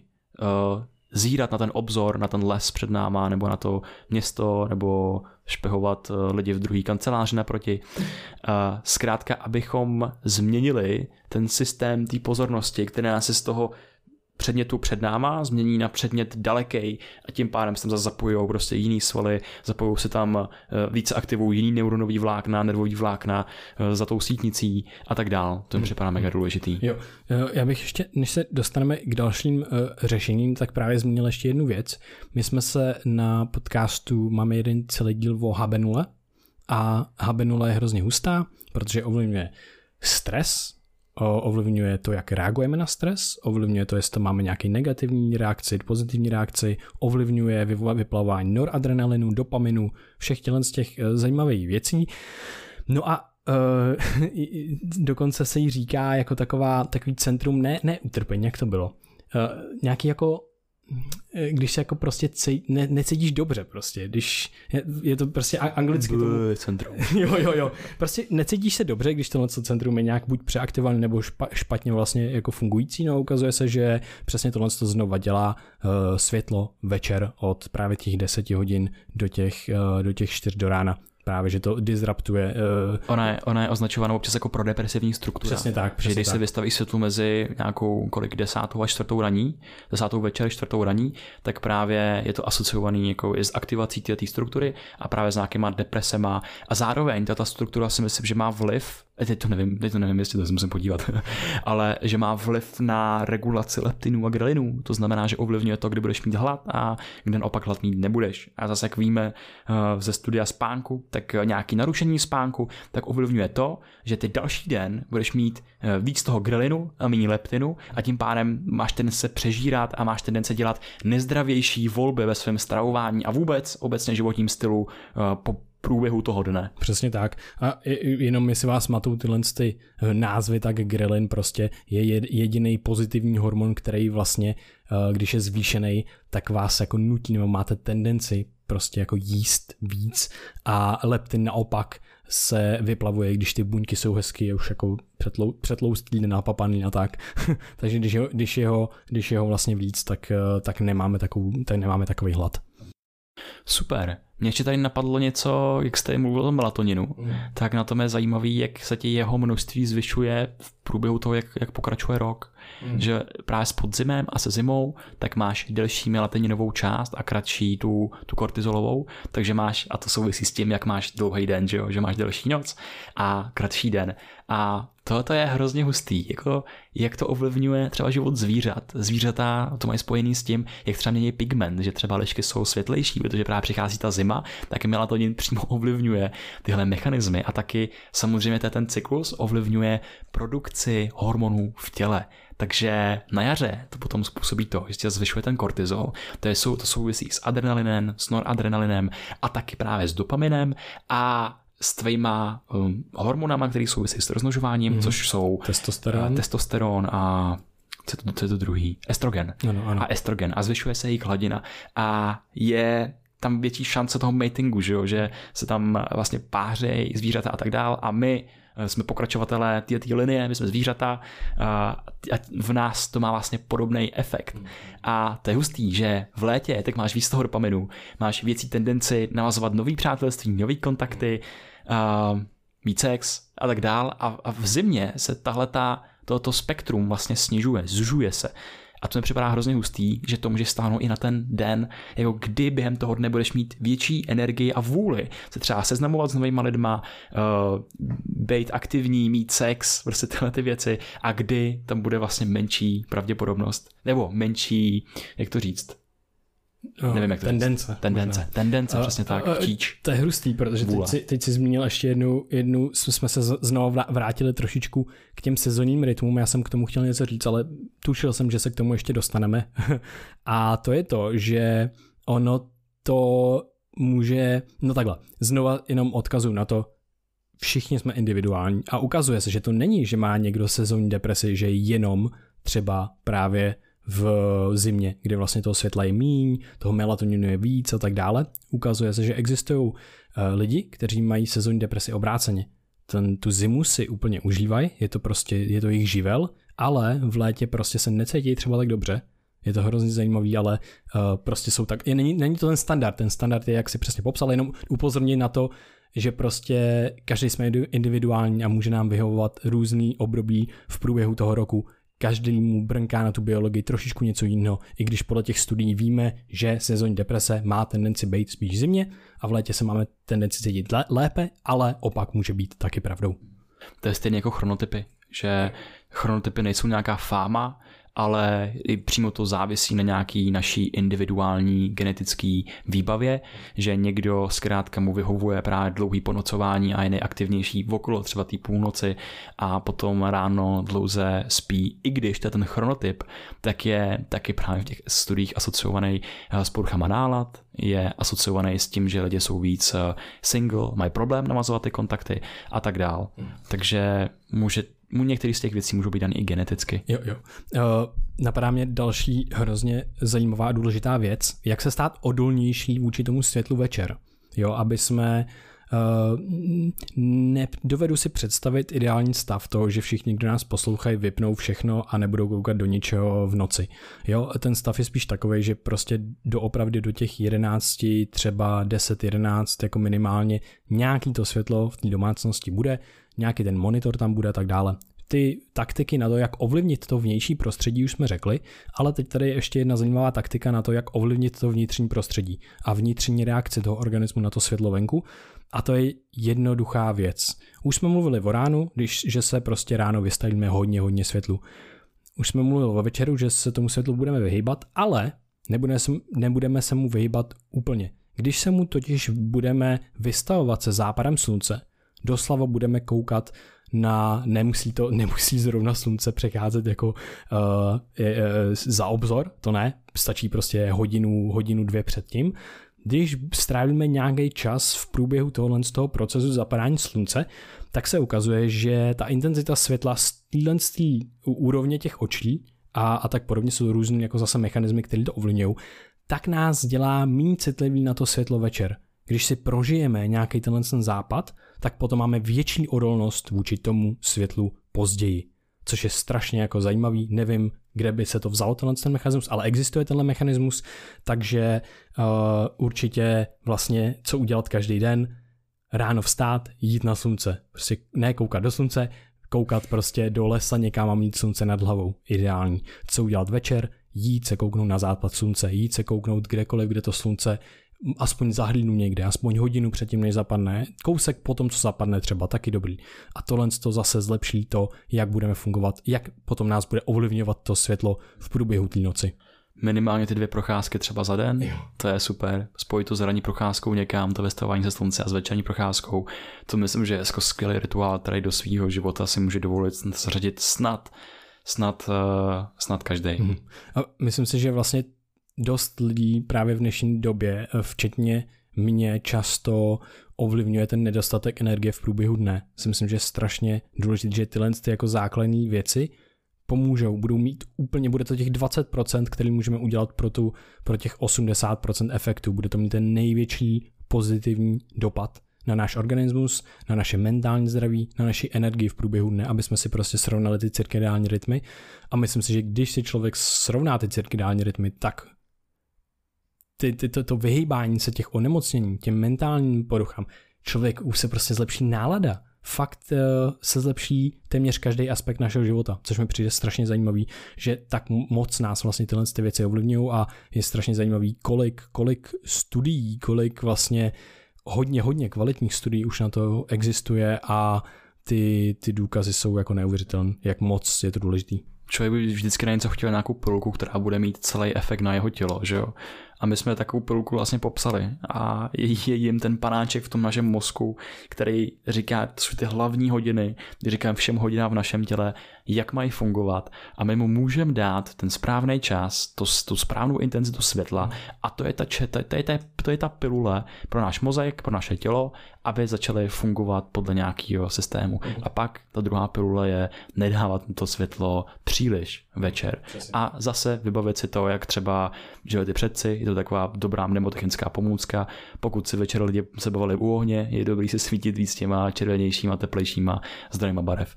Mě tady napadlo jenom uh, takový příměr, takový nápad jako na mým vlastně, mm. že dřív, že jo, ten prač, pr, pračelek byl, musím mít velký svaly, abych porazil tam tu šalozovou kočku a medvěda a abych ubránil svoji rodinu před sežráním a rozcupováním na nejmenší kousky. A dnešní člověk, a musím se bránit světu, aby, aby mě postupně nezabilo. yes, to je hodně dobrý, to je hustý. No, uh, tady ještě mi při, připadá zmínit vlastně jednu věc, kterou jsme ještě nezmínili. Ty jsi to, ty jsi to na, jakoby, řekl jsi na jedno slovo a pak jsme ještě se vrátili k něčemu jinému, a to je jídlo. Jídlo je totiž jeden z těch časovačů, který nám budou určovat, kdy, v jaký fázi dne se pohybujeme. A co se ukazuje, nejlepší je jíst prostě pravidelně, v pravidelný čas. Tohle to bude ovlivňovat ty cirkadiální rytmy, jíst aspoň 2, 3, 4 hodiny před tím, než jdeme spát. Ukazuje se totiž, když si dáme uh, nějaký jídlo, nějaký kalorie 2 až 3 hodiny po normálně naší klasické večeři, což je klasický snekování u nějakého seriálu, prostě u televize, nevím, u čehokoliv, uh, tomuhle tomu ideálně se vyhnout, protože prostě eh, tyhle ty kalorie, které můžou vlastně eh, zvýšit nějaký cukr v krvi a tak dále, tak potom to tělo má daleko nižší schopnost snižovat ten cukr v krvi, protože se mu vyplavuje míň inzulin a taky to hodně narušuje cirkadiální rytmy. Ukazuje se, že tohle, jakýkoliv kalorie, ty dvě až tři hodiny po večeři, rozhodí cirkadiální rytmy na dva až tři dny, což je úplně neuvěřitelné. Jakýkoliv kalorie? Jo, jo, jo, je, je, jsou, to, jsou, to hlavně, jsou to hlavně cukry, samozřejmě jako jasně. Rozumím. Právě, že bych řekl, že by to bylo něco jakoby vysoko, řekněme, jako energetického, jako ne, ne, nějaká, ne, ne. právě jako nějaký jako víceméně donát nebo něco většího. Ne, ne, ne, vůbec, vůbec. Ale třeba sáš kivy? Uh, je to, je, takhle, v těch studiích jsou v podstatě jako jakýkoliv kalorie. Samozřejmě čím míň, čím to bude lehčí na trávení, tak tím to bude mít menší efekt. Ale ten efekt tam je. Jo, já bych tady vlastně uh, jenom rád zmínil to, že když je člověk večer hladový, tak je lepší se najíst a nejít spát úplně hladový a vyhladovělej, když třeba nenačasoval dobře večeři. Že je, je dobrý jít s tou energií do té jako regenerační fáze. Sice za cenu toho, že třeba se naruším trošku tu hlubokou fázi, ale paradoxně já bych si narušil víc, Mhm. Kdybych šel spát totálně nenajedený a bolo mě z toho břicho. Jo, jsou to že ty... občas to člověk zahání do extrému a jenom, že tady se bavíme o té ideální dlouhodobé struktuře. To napl- jako jak to vlastně plánuješ, ale existují případy, hele, nejet sem prostě od tří odpoledne, jo, no dobře, už si dáš třeba půst a už to přejdeš nějaký ten extrémní hlad, ale uh, dobře, od šesti třeba něco takového, jo, nebo někde si byl, máš extrémní hlad, je dobrý si něco dát, aby zahnal ten hlad, je to v pohodě, něco lehkého, co nebudeš trávit jako šíleně a tak dále. A ukazuje se hrozně zajímavá věc, ještě když jsme toho jídla, uh, protein mi se nejvíc hodí ráno. Ukazuje se, že to bude nejlíp vlastně stimulovat uh, muscle growth. Teď Ronda Patrik uh, nahrávala jako studii, nebo něco o studii, že právě bílkoviny, bílkoviny dopoledne jako ke snídani, tak právě nejvíc podporují hypertrofii svalů. A naopak potom, když se dáš sacharidy večer, jako nějakou kavletní sacharidy, jako nějakou rýži nebo něco takového, tak eh, zase tam je obsažený tryptofán a tryptofán je ve stejných kolejničkách biochemických, jako je serotonin, jako je melatonin, a melatonin potom. potom. Takže přímo sacharidy večer ovlivňují uh, i hladiny hm, toho, jak seš unavený. Jo, sacharidy večer jsou asociované právě třeba i s kvalitnějším spánkem. Nemusíme se těch jako sacharidů úplně až tak bát, jak máme tendenci uh, dneska dělat. No a uh, k tomu mě napadá, když jsme teďka řekli, že na dva až tři dny si můžeš takhle rozhodit ty cykly, třeba docela vlastně jednoduše a docela se to stává, no tak uh, jak si je za dva dny zase srovnat zpátky, resetovat.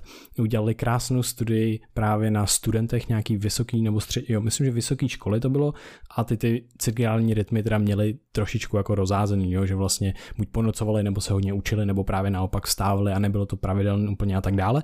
No a oni je vzali na studii a vzali je kempovat a prostě se budili vlastně docela dost přirozeně v rámci toho, kdy vyšlo sluníčko a tak dále a šli spát zase docela přirozeně třeba s nějakým jako ohněm nebo se západem, ne úplně se západem slunce samozřejmě a tak, ale ne, nebylo tam žádný chlastačky do tří do rána, prostě bylo to v rámci studie.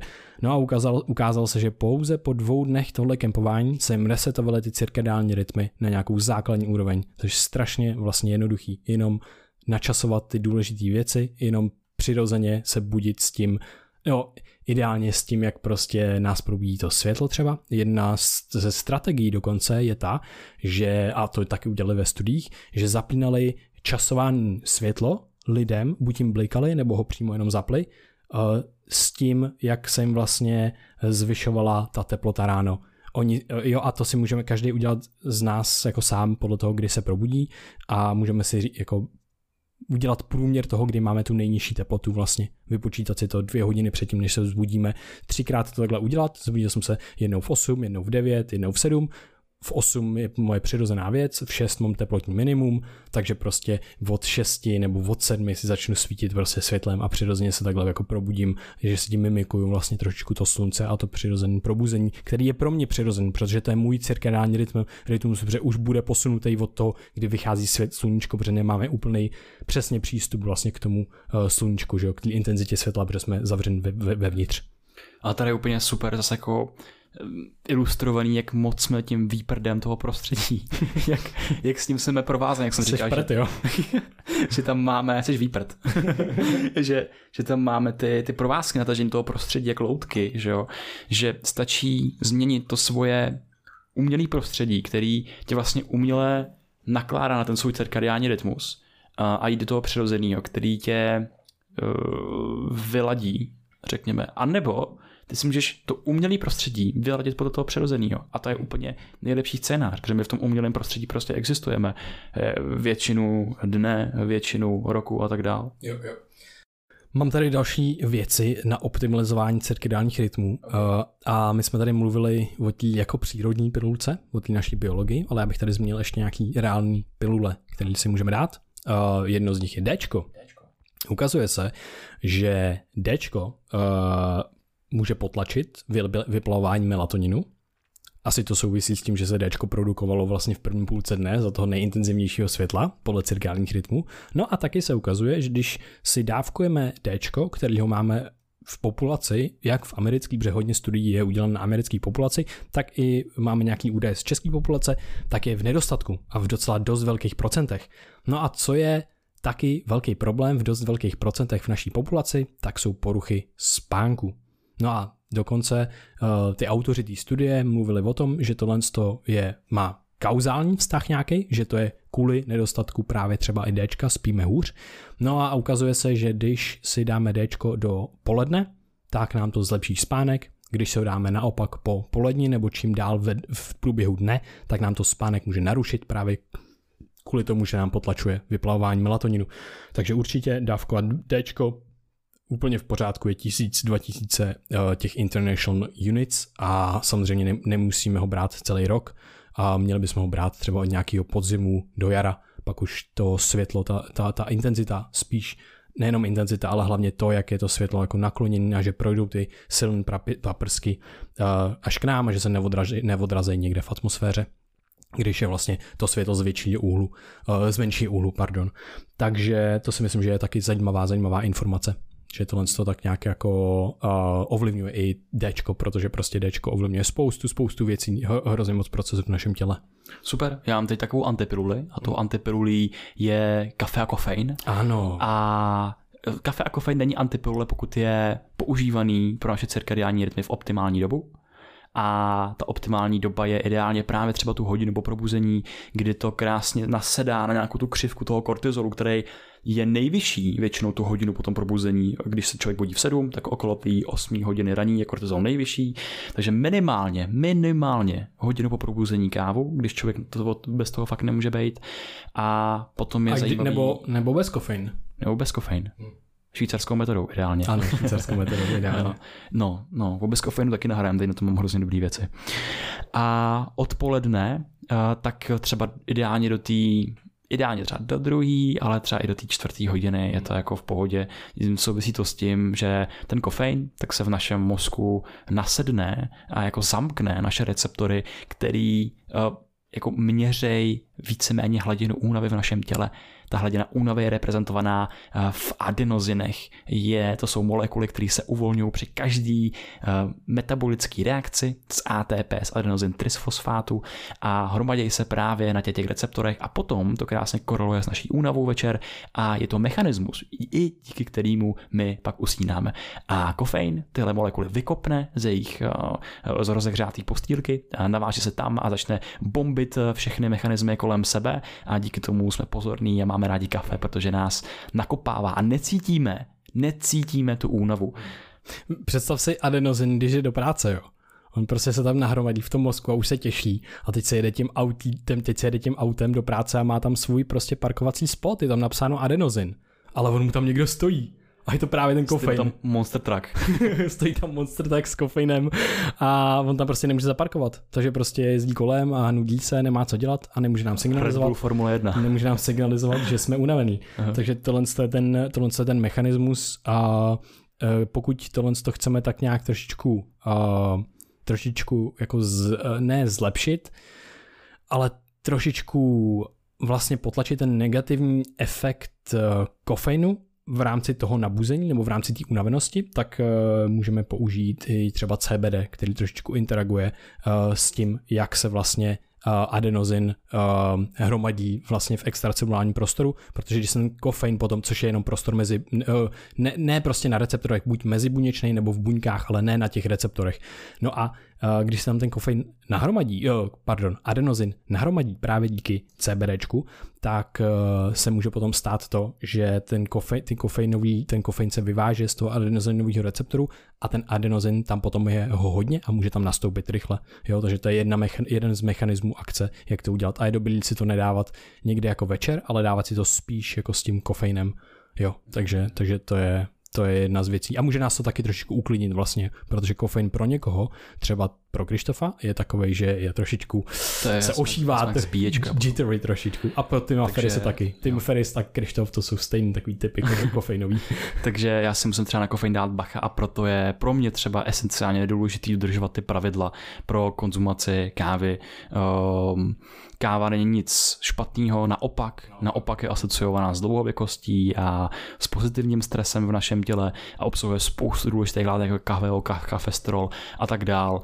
Můžeme si s tím hrát s různýma druhama kávy, použít dekofein, když chceme se zbavit té závislosti na kofeinu, což je právě uh, vlastně úplně podobný jako závislost na čemkoliv jiném, na, na nikotinu a i na třeba silnějších drogách. Prostě lidi mají abstinenční příznaky potom, když vysadí kávu, přesně migrény a další věci. Takže je fajn se od toho dělat v občasný pauzy. A večer právě dát dostatek prostoru na to, aby uh, kofein vyparkoval z těch uh, míst, kam adenozin zaparkuje Přesně. svůj zadek. A ten- díky tomu můžeme usnout. Jo, a ten poločas vlastně metaboliz, m, metabolizace uh, toho, nebo rozpadu, bychom mohli zjednodušit, kofeinu je právě nějakých 6 až 8 hodin. Jo, tak To jsem nikdy, nikdy nepochopil, že vlastně poločas znamená, že ten kofein tam zůstane už celý život potom.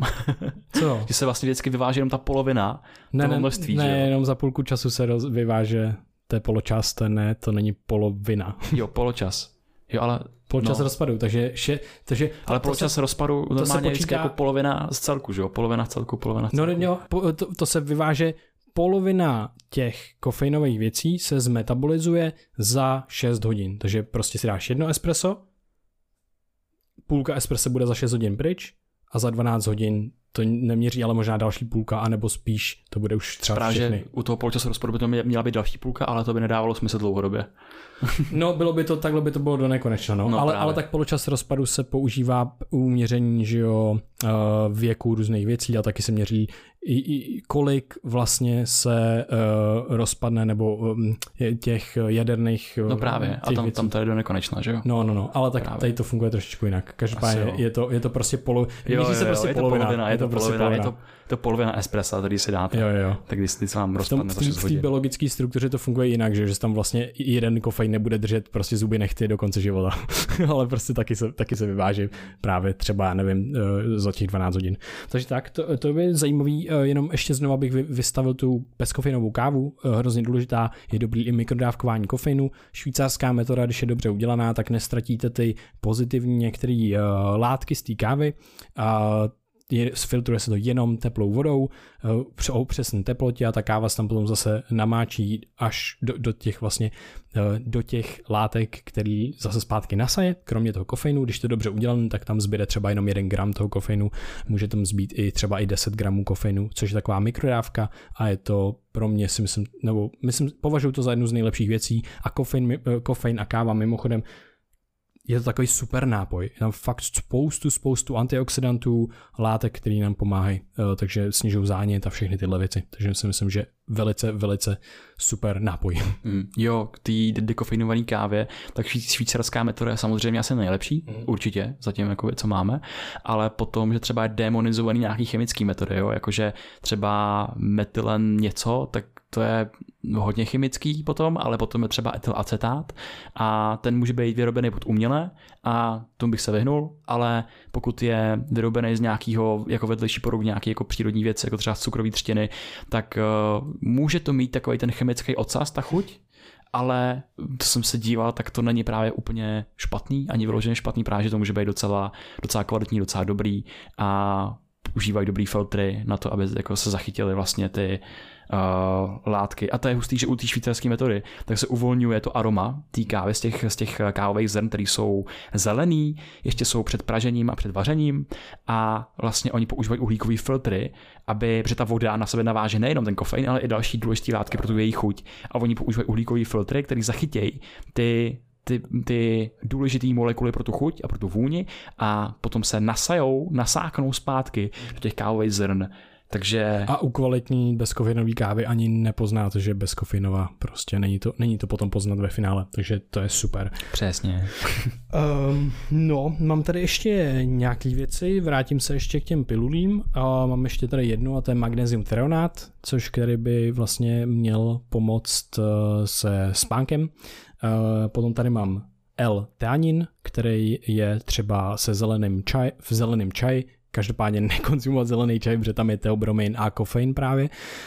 Um, spíš si ho dát jako klidně samotný na uklidnění. A poslední věc je apigenin, to jsem se dozvěděl před pár dny právě od Andrew Hubermana, uh, že to vlastně dost taky pomáhá na nějaký uklidnění a nějaký spánek. Uh, my jsme tady zmiňovali tu dráhu, že se ze serotoninu, trip, z tryptofanu, serotoninu potom tvoří ten melatonin, tak já bych jenom rád uh, řekl vlastně, že dobrým zdrojem těch prekurzorů pro melatonin jsou i třešně a višně, je to právě ta tmavá barva. Uh, to je jedna věc, takže to si já to dávám třeba potom jako večerní takový snack s tvarohem nebo s něčím prostě podobným. Uh, ne večerní jako těsně před spaním, ale prostě ty dvě, tři hodiny. A potom uh, ještě jedna věc mě napadá a to mi vypadlo teďka. občas napadne, občas vypadne. To hrozně bolí, mám úplně psychologickou bolest. Oj, to občas zapomene a fakt je to bolestí. to nevadí. Byl to, nějaká, byl to nějaký... Už to nebyla pilule, už to bylo něco jiného. Nějaký nápoj, nebo to bylo úplně něco jiného? Úplně něco jiného. Jo, OK, tak to nevadí. No, dobře, tak tady jsme probrali i nějaký takový hacky, kterými můžeme podpořit ty svoje cirkadiální rytmy a nějaký chyby, kterým se můžeme potenciálně vyhnout. A já tady vlastně mám ještě jako takový obecný téma cirkadiálních rytmů, že a to jsou to jsou jako věci, které třeba mě hrozně překvapily, jo, že započal jsem vlastně jako vztah uh, a najednou ty se musíš přizpůsobit i cirkadiálním rytmům toho druhého člověka. Což já jsem byl úplně v hajzlu. Já najednou otevřený okno, tam prostě lampy svítěj. Já jsem byl, já jsem byl jako měsíce možná, já jsem byl unavený a vůbec nevěděl, čím to je a já jsem si jenom rozhodil svoje vnitřní cirkadiální hodiny, takže určitě ve vztahu jsou důležité kompromisy, eh, co se týče těch, těch důležitých mechanismů. A protože fakt ty poznáš člověka a vy oba dva máte třeba úplně jiný jako životní režim a to je jako brutální se dostat jako na stejnou vlnu v tom letom přizpůsobit si ty vlastní biologie, že jo, i v tom stravování, i ve všem, jakože to je jako běh na dlouhou trať, se myslím. A třeba já jsem experimentoval s tím s zavřenýma závisama zataženýma, což v případě, když vám svítí lampy jako do obličeje, tak to je jako docela dobrý. Ale potom, pokud máte okno někam do přírody, tak uh, třeba pro mě je daleko lepší mít uh, čelenku na spaní, protože samozřejmě to světlo naše kůže jeho taky nějakým způsobem vnímá, ale ten signál jde primárně přes ty oči. Takže když si zakryješ oči, tak je to super a ráno, když si odstraníš tu čelenku, tak tě probouzí přirozený světlo. S tím jsem měl dlouho problém, že já jsem se ráno nemohl probudit, protože jsem sundal čelenku a ještě jsem další dvě, tři hodiny spal, protože jsem měl tomu, tomu v místnosti. A hrozně dlouho mi trvalo přijít na to, že vlastně nemám, mám zatažený ty závisy. Takže spací čelenka je hodně super věc. A potom mám takovou jako rovinu, jak pro lidi, kteří třeba přemýšlel architekturu města, jo, že myslím si, že světla ve městech dělají páchají neskuteční problémy. Ať už na tom, jak lákají hmyz, jak matou zvířata, ale i na tom, jak my, my jsme se na ně tak moc zvykli. A dřív, dřív tady byly takový ty halogenový, já nevím, jestli to je správně, ale halogen, halogenové lampy. Svítilo ti žlutý světlo večer. To bylo v příjemný, to bylo v pohodě. Ale já teď zaparkuju na parkovišti, kdy mi svítí brutálně modrý světlo do ksichtu a mě to bolí. Mě to přímo psychologicky bolí. A ještě víš, co to všechno dělá, že Vím, co to všechno dělá. A já, No jsem, já jsem fakt nasranej a jednou jsem přemýšlel, že vezmu vzduchovku a začnu ty světa střílet. Mě fakt večer mi stoupal kortizol díky tomu, že, že mi do okna svítějí ty, ty fucking lampy a mě jsem chutě rozbíjet. Jako, já doufám, že se, že se, že se časem i ta, to naše prostředí okolní, že tam přijde nějaký rozum nebo logika a že začneme to víc přizpůsobovat tomu, aby to vyhovovalo našim jako našim přirozeným rytmům a ne, aby to, já nevím, zaplašilo jednoho zloděje za sta. Jo, jo, to si myslím, že je důležitý. Uh, připomněl jsi mi, o čem jsem chtěl mluvit, a to bylo znova jenom ten serotonin, aby jsme si dovolili vyplavit tomu melatoninu. A tak uh, potřebujeme právě ten serotonin a ten se vyplavuje uh, ne, když chceme rozmlátit lampy. to možná, je, možná to je negativní, to je ten nejnegativnější efekt lamp, že lidi chtějí rozmlátit prostě, a že to moc nabudí. Uh, ne, samozřejmě, ale ten serotonin se vyplavuje, když jsme spokojení s tím, co máme tady a teď a vyplavuje se krásně eh, při rozhovorech, při třeba i zpívání, při tom, když se vyplavuje oxytocin, takže když jsme s našimi blízkýma, povídáme si, a nebo při právě nějaký, nějakým praktikováním, třeba meditace nebo něčem takovým, nebo, eh, nebo takových podobných věcech. Takže uklidnit se na večer je jedna z nejlepších věcí, co bychom mohli udělat a znovu upozorňuji, na tu nerovnováhu mezi tím, jakou máme tendenci se uklidňovat a nabuzovat, protože na povel se nabudíš, ale na povel se rozhodně, rozhodně na povel neusneš, takže učit se nějakým těmhle technikám uklidňování organismu, si myslím, že v dnešní době zcela zásadní pro to, aby jsme měli v pořádku cirkadiální rytmy. Ještě řeknu jednu takovou perspektivu. My jsme tady zmínili nějaký uh, noční směny a lidi, co dělají noční směny. Uh, jedna věc, uh, teda pro ně, jestli z vás někdo takový je, tak uh, je dobrý mít tam nějakou, uh, nějakou co nejdlouhodobější prostě co nejdlouhodobější rytmus. Není dobrý to střídat ze dne na den, ale třeba měsíc pracovat jako nebo 14 dní aspoň a, a pokud to samozřejmě jde, to je jedna věc, ale druhá věc je, že my se tady bavíme o nočních směnách, ale my často žijeme tak, jako kdyby jsme ty noční směny měli. Je to právě kvůli tomu, že jsme do jedné, do dvou, do noci. Jo, to právě přesně ty lidi pracují, že jo, od třeba od pěti do dvanácti, něco takového, nevím. Například můžou takhle od odpoledne. A tohle je hrozně zajímavý, že prostě v té dnešní naší jako kultuře občas jsme jako ty noční, jako kde jsme měli noční směnu, takže vlastně se nějakým způsobem navrátit k těm k tomu nějaký, ne přirozenosti asi, ale i podle toho, co nám vyhovuje, jestli jsme nějaký, jaký, jaký jsme ten chronotyp a nastavit si ty, ty rytmy tak, aby nám vyhovovaly, aby jsme fakt se v průběhu dne aby jsme měli energii, aby jsme se necítili, že chceme spát a tak dále. Já spomenu na střední, furt jsem usínal v lavici, furt, prostě já jsem to úplně mimo. Každej, já jsem byl ale úplně mimo, jakože pro mě to bylo hodně, hodně, Ty hodně nepříjemné. Jsi úplně mimo, jakože fakt se tě chce zvracet z toho, jak jsi unavený. a ještě tě někdo seřve za to, že vlastně usínáš na té hodině.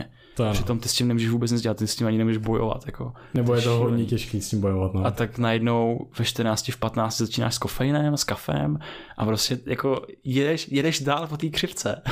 to, je, to, je, to je hrozně hustý, no. Ale to, to je super. A vlastně bych tam ještě přihodil jednu věc, a to je nějaký odpolední nepík nebo právě yoga nidra, něco, co, co tě dostane do 20 až 30 minutového aspoň krátké fáze hlubšího spánku, protože krásně se ukazuje, že vlastně třeba ta yoga nidra, což je takový hluboký meditační uh, spánkový cvičení, tak tě, um, tě nahrazuje dokonce až jako jednu tu hlubokou fázi, že dokáže dostat do té hluboké fáze spánku. A přímo to ukázal Andrew Huberman na Stanfordu v jeho, jeho laboratoři, což je fascinující. A no. To je super, to je hodně super. A potom další věc je, že bych tady vlastně ještě zmínil, že problémy s cirkadiánníma, cirkadiánníma rytmama, cirka, cirkadiánníma rytmama, tak se stupňují se stářím právě z těch důvodů, co jsem tady popsal, že tam přichází, přímo dochází k jakýsi jako biologický blokaci té aktivace toho organismu. A samozřejmě, že ideální, jak s tomu bránit, je nějaký aktivní život, nějaký uh, zdravá míra fyzické aktivity a tak dál, která zase podporuje v tom těle um, i to, jak se ty buňky třeba za sebe vraždějí, když, když už jsou jako neužiteční. Nebo zrecyklujou. Když zrecyklují, když se v nich nahromadí třeba hodně bordelu, hodně chyb a potom se tam vlastně zlepší jakýsi efekt teď to nazvu hrozně, ale jako čištění, odstraňování prostě bordelu, jako právě autofágie. Autofágie. Ty proto máš, máš krásný název, já jsem ho zapomněl, autofágie a tak dál a to tomu může předejít. A a potom u starších lidí tak se právě třeba používají často ty světelné panely, které zářejí až i s intenzitou třeba těch 10 tisíc, 20 tisíc luxů, tak se jim právě jako se jim vystavujou a zase se jim takhle můžou s tou intenzitou si můžou líp optimalizovat i cirkadiální rytmy, protože třeba ten, ta, ta, ta, ta, ta, to přirozené světlo už nemá takovou jako sílu nebo aspoň se mu třeba nevystavují tak intenzivně, aby jim dokázalo spravit a resetovat ty cirkadiální hodiny, proto se třeba používají ty umělé zdroje, jako jsou ty tablety světelné a tak dále, nebo dneska existují už jako čelenky, které kombinují zelený a modrý světlo, což se právě jako ukazuje jako jedna z nejlepších kombinací pro tu aktivaci toho organismu a tak dále. Hmm. To jsem vlastně chtěl jenom říct. Skvělý. Uh, já mám ještě uh, poslední věc, vrátím se, jsem si na to vzpomněl konečně ještě ta jedna věc, co mi úplně vypadla, to byla jenom káva. Uh, my často používáme termín save the coffee, jako z, z, u, u, ne uchraň, jak vlastně uchraň. Uchraň? Uchraň kávu. Ale jako ulož si kávu. Ulož si kávu, ulož si kávu. Přesně. Uh, no a tenhle termín byl použitý ještě v jiném kontextu a to bylo v kontextu toho, že si necháš tu kávu v tom dni na, bohužel je to až na tu třeba třetí až čtvrtou hodinu odpolední, ale řeknu ten, tu perspektivu. Není to pro optimalizaci úplně cirkadálních rytmů a tak dále, ale je to pro optimalizaci právě ještě nabustíme vlastně to cvičení toho druhého maxima teplotního. Když si dáme kávu ve 3 hodiny, budeme ve 4 třeba cvičit, nebo v půl čtvrtý, ve 4 v 5 cvičit, tak se ukazuje. Není sice jasný, jestli to je přímo kauzálně provedený těma látkama, které mají efekt na ten náš organismus, anebo na to, že nás prostě nabudí a máme lepší výkon a jsme efektivnější a celkově máme víc energie, ale ukazuje se, že to zlepšuje právě oxidaci masných kyselin, což je proces spalování našich tuků a taky výdeje vlastně nějakého jako energetického vůbec. Prostě spálíme trošičku víc kalorií, spálíme trošičku víc tuků, takže to je jako uh, jedna věc, která je prostě potvrzená experimentálně v nějakých jako studiích znova a znova. Takže Save the Coffee můžeme používat i tímhle způsobem, jenom bacha na to, jestli jste citliví a tak dále. Pro někoho to nemusí být fakt takový jako velký problém, ale pro nějaký lidi už ta čtvrtá prostě nebo takhle jako může být problém, ale ta čtvrtá za mě je ještě OK třeba. A právě pro ty citlivý lidi je Save the Coffee úplně super, jo. protože právě... A Save the Coffee v tom jiném kontextu, tom že, si ho, že si ho nedáš, jo, jo. že si ho šetříš jo, jo, jo. na speciální že se vlastně šetříš v rámci té fáze toho dne, že jo? V průběhu dne, přesně vlastně tak. si dáš pro, tu, to, pro tuto aktivitu, tady mám toto kafe přesně. a šetřil jsem si ho z toho rána, abych přesně. se ho mohl dát vlastně až teď. A zase hustý, jak porovnávali to, když si lidi dávali kafe ráno, jaký to měli vliv na jejich výkon a třeba silový trénink versus odpoledne, to odpolední kafe bylo daleko lepší ano, na ten výkon než to ranní kafe. No a ten druhý kontext, jak se říkal, my si můžeme, nebo aspoň já to tak dělám, že si uchraňuju tu kávu to kafe na nějaký kontext, kdy chci podat fakt třeba dobrý výkon. Třeba na podcast. Třeba na podcast, kdy chci ten svůj výkon ještě jako zlepšit. A nebo si to kafe užiju v nějaký kavárně s někým. Že schovávám si ho pro ten pro mě výhodný kontext, protože káva a kofein tak je jeden z nejlepších stimulantů nootropik, který tam máme vůbec dostupný a tím, že ho um, překonzumujeme, že se ho přepijeme, tak tím ztrácí ten dlouhodobý efekt pro nás. A naopak, ty si potom můžeš dát kávu a ona tě potom může unavit, právě protože uh, máš rozhozený ty svoje zase přirozený vnitřní rytmy. Takže uh, já používám kafe na to, abych se ho užil, abych si užil ten jeho efekt, protože je to fakt jeden z vůbec totálně nejlepších stimulantů a nootropy, který tady máme. Hustý, uh, když mluvím o kávě, ještě zmím čokoládu, protože jsem si vzpomněl, že jsem zahlídl jednu brutální studii, fakt crazy studie. Bylo to, když lidi normálně jedli 100 gramů čokolády a jedli ji buď ráno, nebo jedli právě večer. Je to hrozně hustý, 100 gramů, je to celá tabulka čokolády, to nějakých uh, kolem 500-600 třeba kalorií, uh, jak která čokoláda samozřejmě. Uh, nevím přesně, jaká ta čokoláda byla, určitě to nebyla nějaká jako super sladká na mě něco takového, bylo to prostě spíš jako hořká čokoláda. Čokoláda má spoustu, spoustu benefitů a, a kromě toho, že je jako hodně, hodně jako tučná a tak, tak se ukázalo, Eh, a má tam jako do, dobrý tuky a jsou tam právě hodně anti, antioxidanty, je to ten nejlepší superfood, když dělali analýzy vlastně toho, těch super látek v těch super potravinách, tak se ukázalo, že čokoláda je na tom nejlíp s kakovými bobama, z kterých samozřejmě čokoláda je. No a uh, hrozně zajímavý, oni zjistili, že uh, se po 12 týdnech, kdy jedli denně tuhle tu jednu tabulku čokolády, tak se o 1,8% snížil uh, uh, o, o, o uh, obvod vlastně pasu, u nějakých, bylo to u, u žen o 1,8%, to je jedna věc. Druhá věc, měli tendenci sníst potom míň věcí, byli víc plný uh, a měli jo, měli menší výkyvy cukru v krvi v průběhu dne. Uh, byly, benefity byly i vlastně u té večerní čokolády, ale ty benefity byly menší. Uh, a ještě se ukázala jedna věc a to je to, to snížení těch kalorií neúplně nekompenzovalo ani u té raní kalorie té čokolády. Měli pořád trošičku víc kalorií, než by měli normálně, ale přesto schodili víc tuku a, scho- a měli menší ten, o, ten obvod toho pasu. To je strašně zajímavý, že e, pořád jo, spoustu, spoustu v té nutrici je těch, jestli to je kal, jenom kalorická restrikce a tak dále, ale ukazuje se, že to je i kdy jíme, co jíme a tak dále, takže asi nebudeme mít čokoládu, tabulku čokolády eh, ráno denně, ale kvalitní kousek čokolády, který vlastně máme pocit, možná když už jsme ráno třeba najden, tak ten kousek, že už by nás úplně přeplnil nebo takhle, ale to je přesně kvůli tomu, že tam je právě ten tuk, je tam ta vláknina, nebo v kakových bobech, že vlastně on nás naplní. My se cítíme třeba plný a už jako přejedený, ale je hrozně zajímavý, a nemusíme se cítit samozřejmě, ale je hrozně zajímavý, že to je jeden z mechanismů uh, toho, jak udržet si třeba váhu nebo hubnout.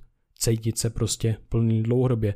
A není to o tom, že máme hladovět, je to o tom, aby jsme se cítili plný z kvalitních potravin, které jíme. Tak tohle to bylo jenom o tom, to, že to, kdy jíme různé věci, ovlivňuje spoustu, spoustu, spoustu uh, faktorů, spoustu benefitů různých jídel, který jíme. Takže už jsme zmínili ty proteiny ráno, ale mě ještě napadlo tohle, tohle studie. Takže odkaz bude zase v popisku podcastu, který najdete na brainia.org, kde budou všechny odkazy na nejrůznější studie. To jo, boží díl, rozbili jsme si hlavy. Chci, aby jenom lidi se z toho vlastně, co by se z toho jako měli odníst jako jediný, že hodinky v naší hlavě a cirkadiální rytmy jsou mega důležitý a vždycky bychom měli u nich začít a u nich končit, protože to, co denně opakujeme, tak eh, to přechází do naší nejenom automatizované osobnosti, ale i do naší biologické struktury a ovlivňuje to naše zdraví od fungování buňky na té její nejmenší úrovni až pod fungování celých systémů člověka a i společnosti tím pádem. Tohle to mi připadá mega důležitý a taky, jaký fucking mindfuck je světlo kolem nás.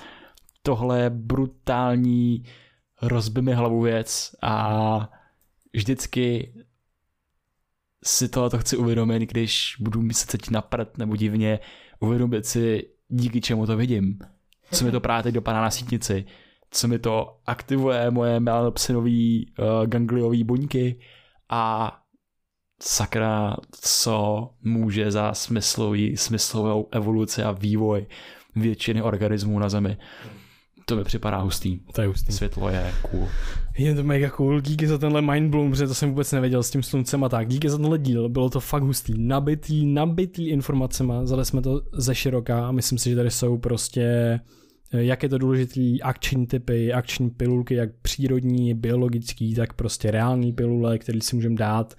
Uh, a mi přijde, co já jako vlastně si připomínám, je jenom zas a znovu ta nerovnováha toho, jak se dokážu nabudit a jak těžko se dokážu na povel uklidnit. Je to, trénuju to dost dlouho, je to lepší a lepší, ale pořád je to něco, v čem se chci zlepšovat, je to něco, co se musí trénovat v průběhu v průběhu života. Pokud to trén, měsíc netrénu, tak se nachází v místě, který mi není tak příjemný v životě. Není to tak prostě dobrý, pokud si sednu a během pár minut se dokážu prostě uvolnit, třeba právě v té, nebo uklidnit té meditaci. Uh, krásně na to pomáhá i ta yoga nidra, spánková meditace.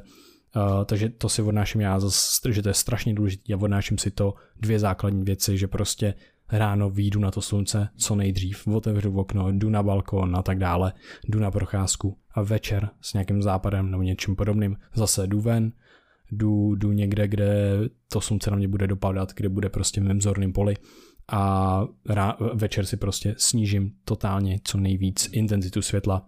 To jsou prostě základy. Zase jako ve všem, když se to člověku nepovede každý den, nebo má s tím nějaký struggle, nebyčovat se za to a mít trpělivost a mm, tady se vlastně hodí takový to poslouchací tělo, protože to tělo tam má ty mechanismy, má je zajetý a... Nenechat se ale znásilnit tím prostředím. Nenechat se znásilnit tím prostředím. to prostředí může zmátnout to jo. tělo, což, což dělá. Že ti vlastně říká, že chceš něco jiného, než jako doopravdy to tvoje tělo chce něco jako reklamy na Facebooku.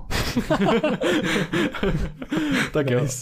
Tak eh, mějte se krásně, moc díky, že jste se doposlouchali nebo dodívali až sem a budeme se na vás těšit u dalšího dílu. Napište nám, co děláte pro svoje cirkadiální rytmy, napište nám, jestli vám ten díl líbil. A pravděpodobně tohle dobou už budeme mít venku naše velký překvapení, což je náš nabombený uh, stack Eh, na mozek a paměť a soustředění, takže všechny odkazy, třeba kde ho můžete koupit nebo kde nás můžete podpořit, protože i podpora nás nám mega pomáhá na startovači nebo kupte si náš kurz nebo se přejte do naší uh, skupiny Discordový a všechno tohleto nám moc pomůže tohle dělat dál. Přesně tak. vděční všem, kteří nás už podporujete. Jo, díky, díky moc, díky všem startovačům.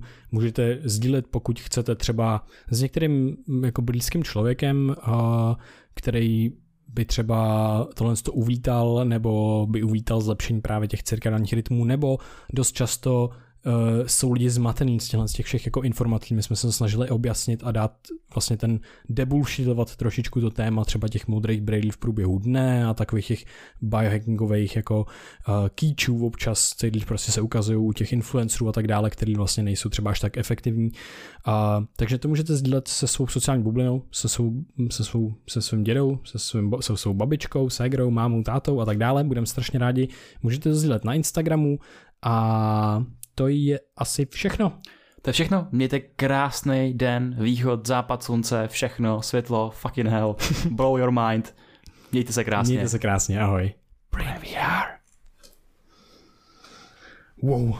Jo, jo.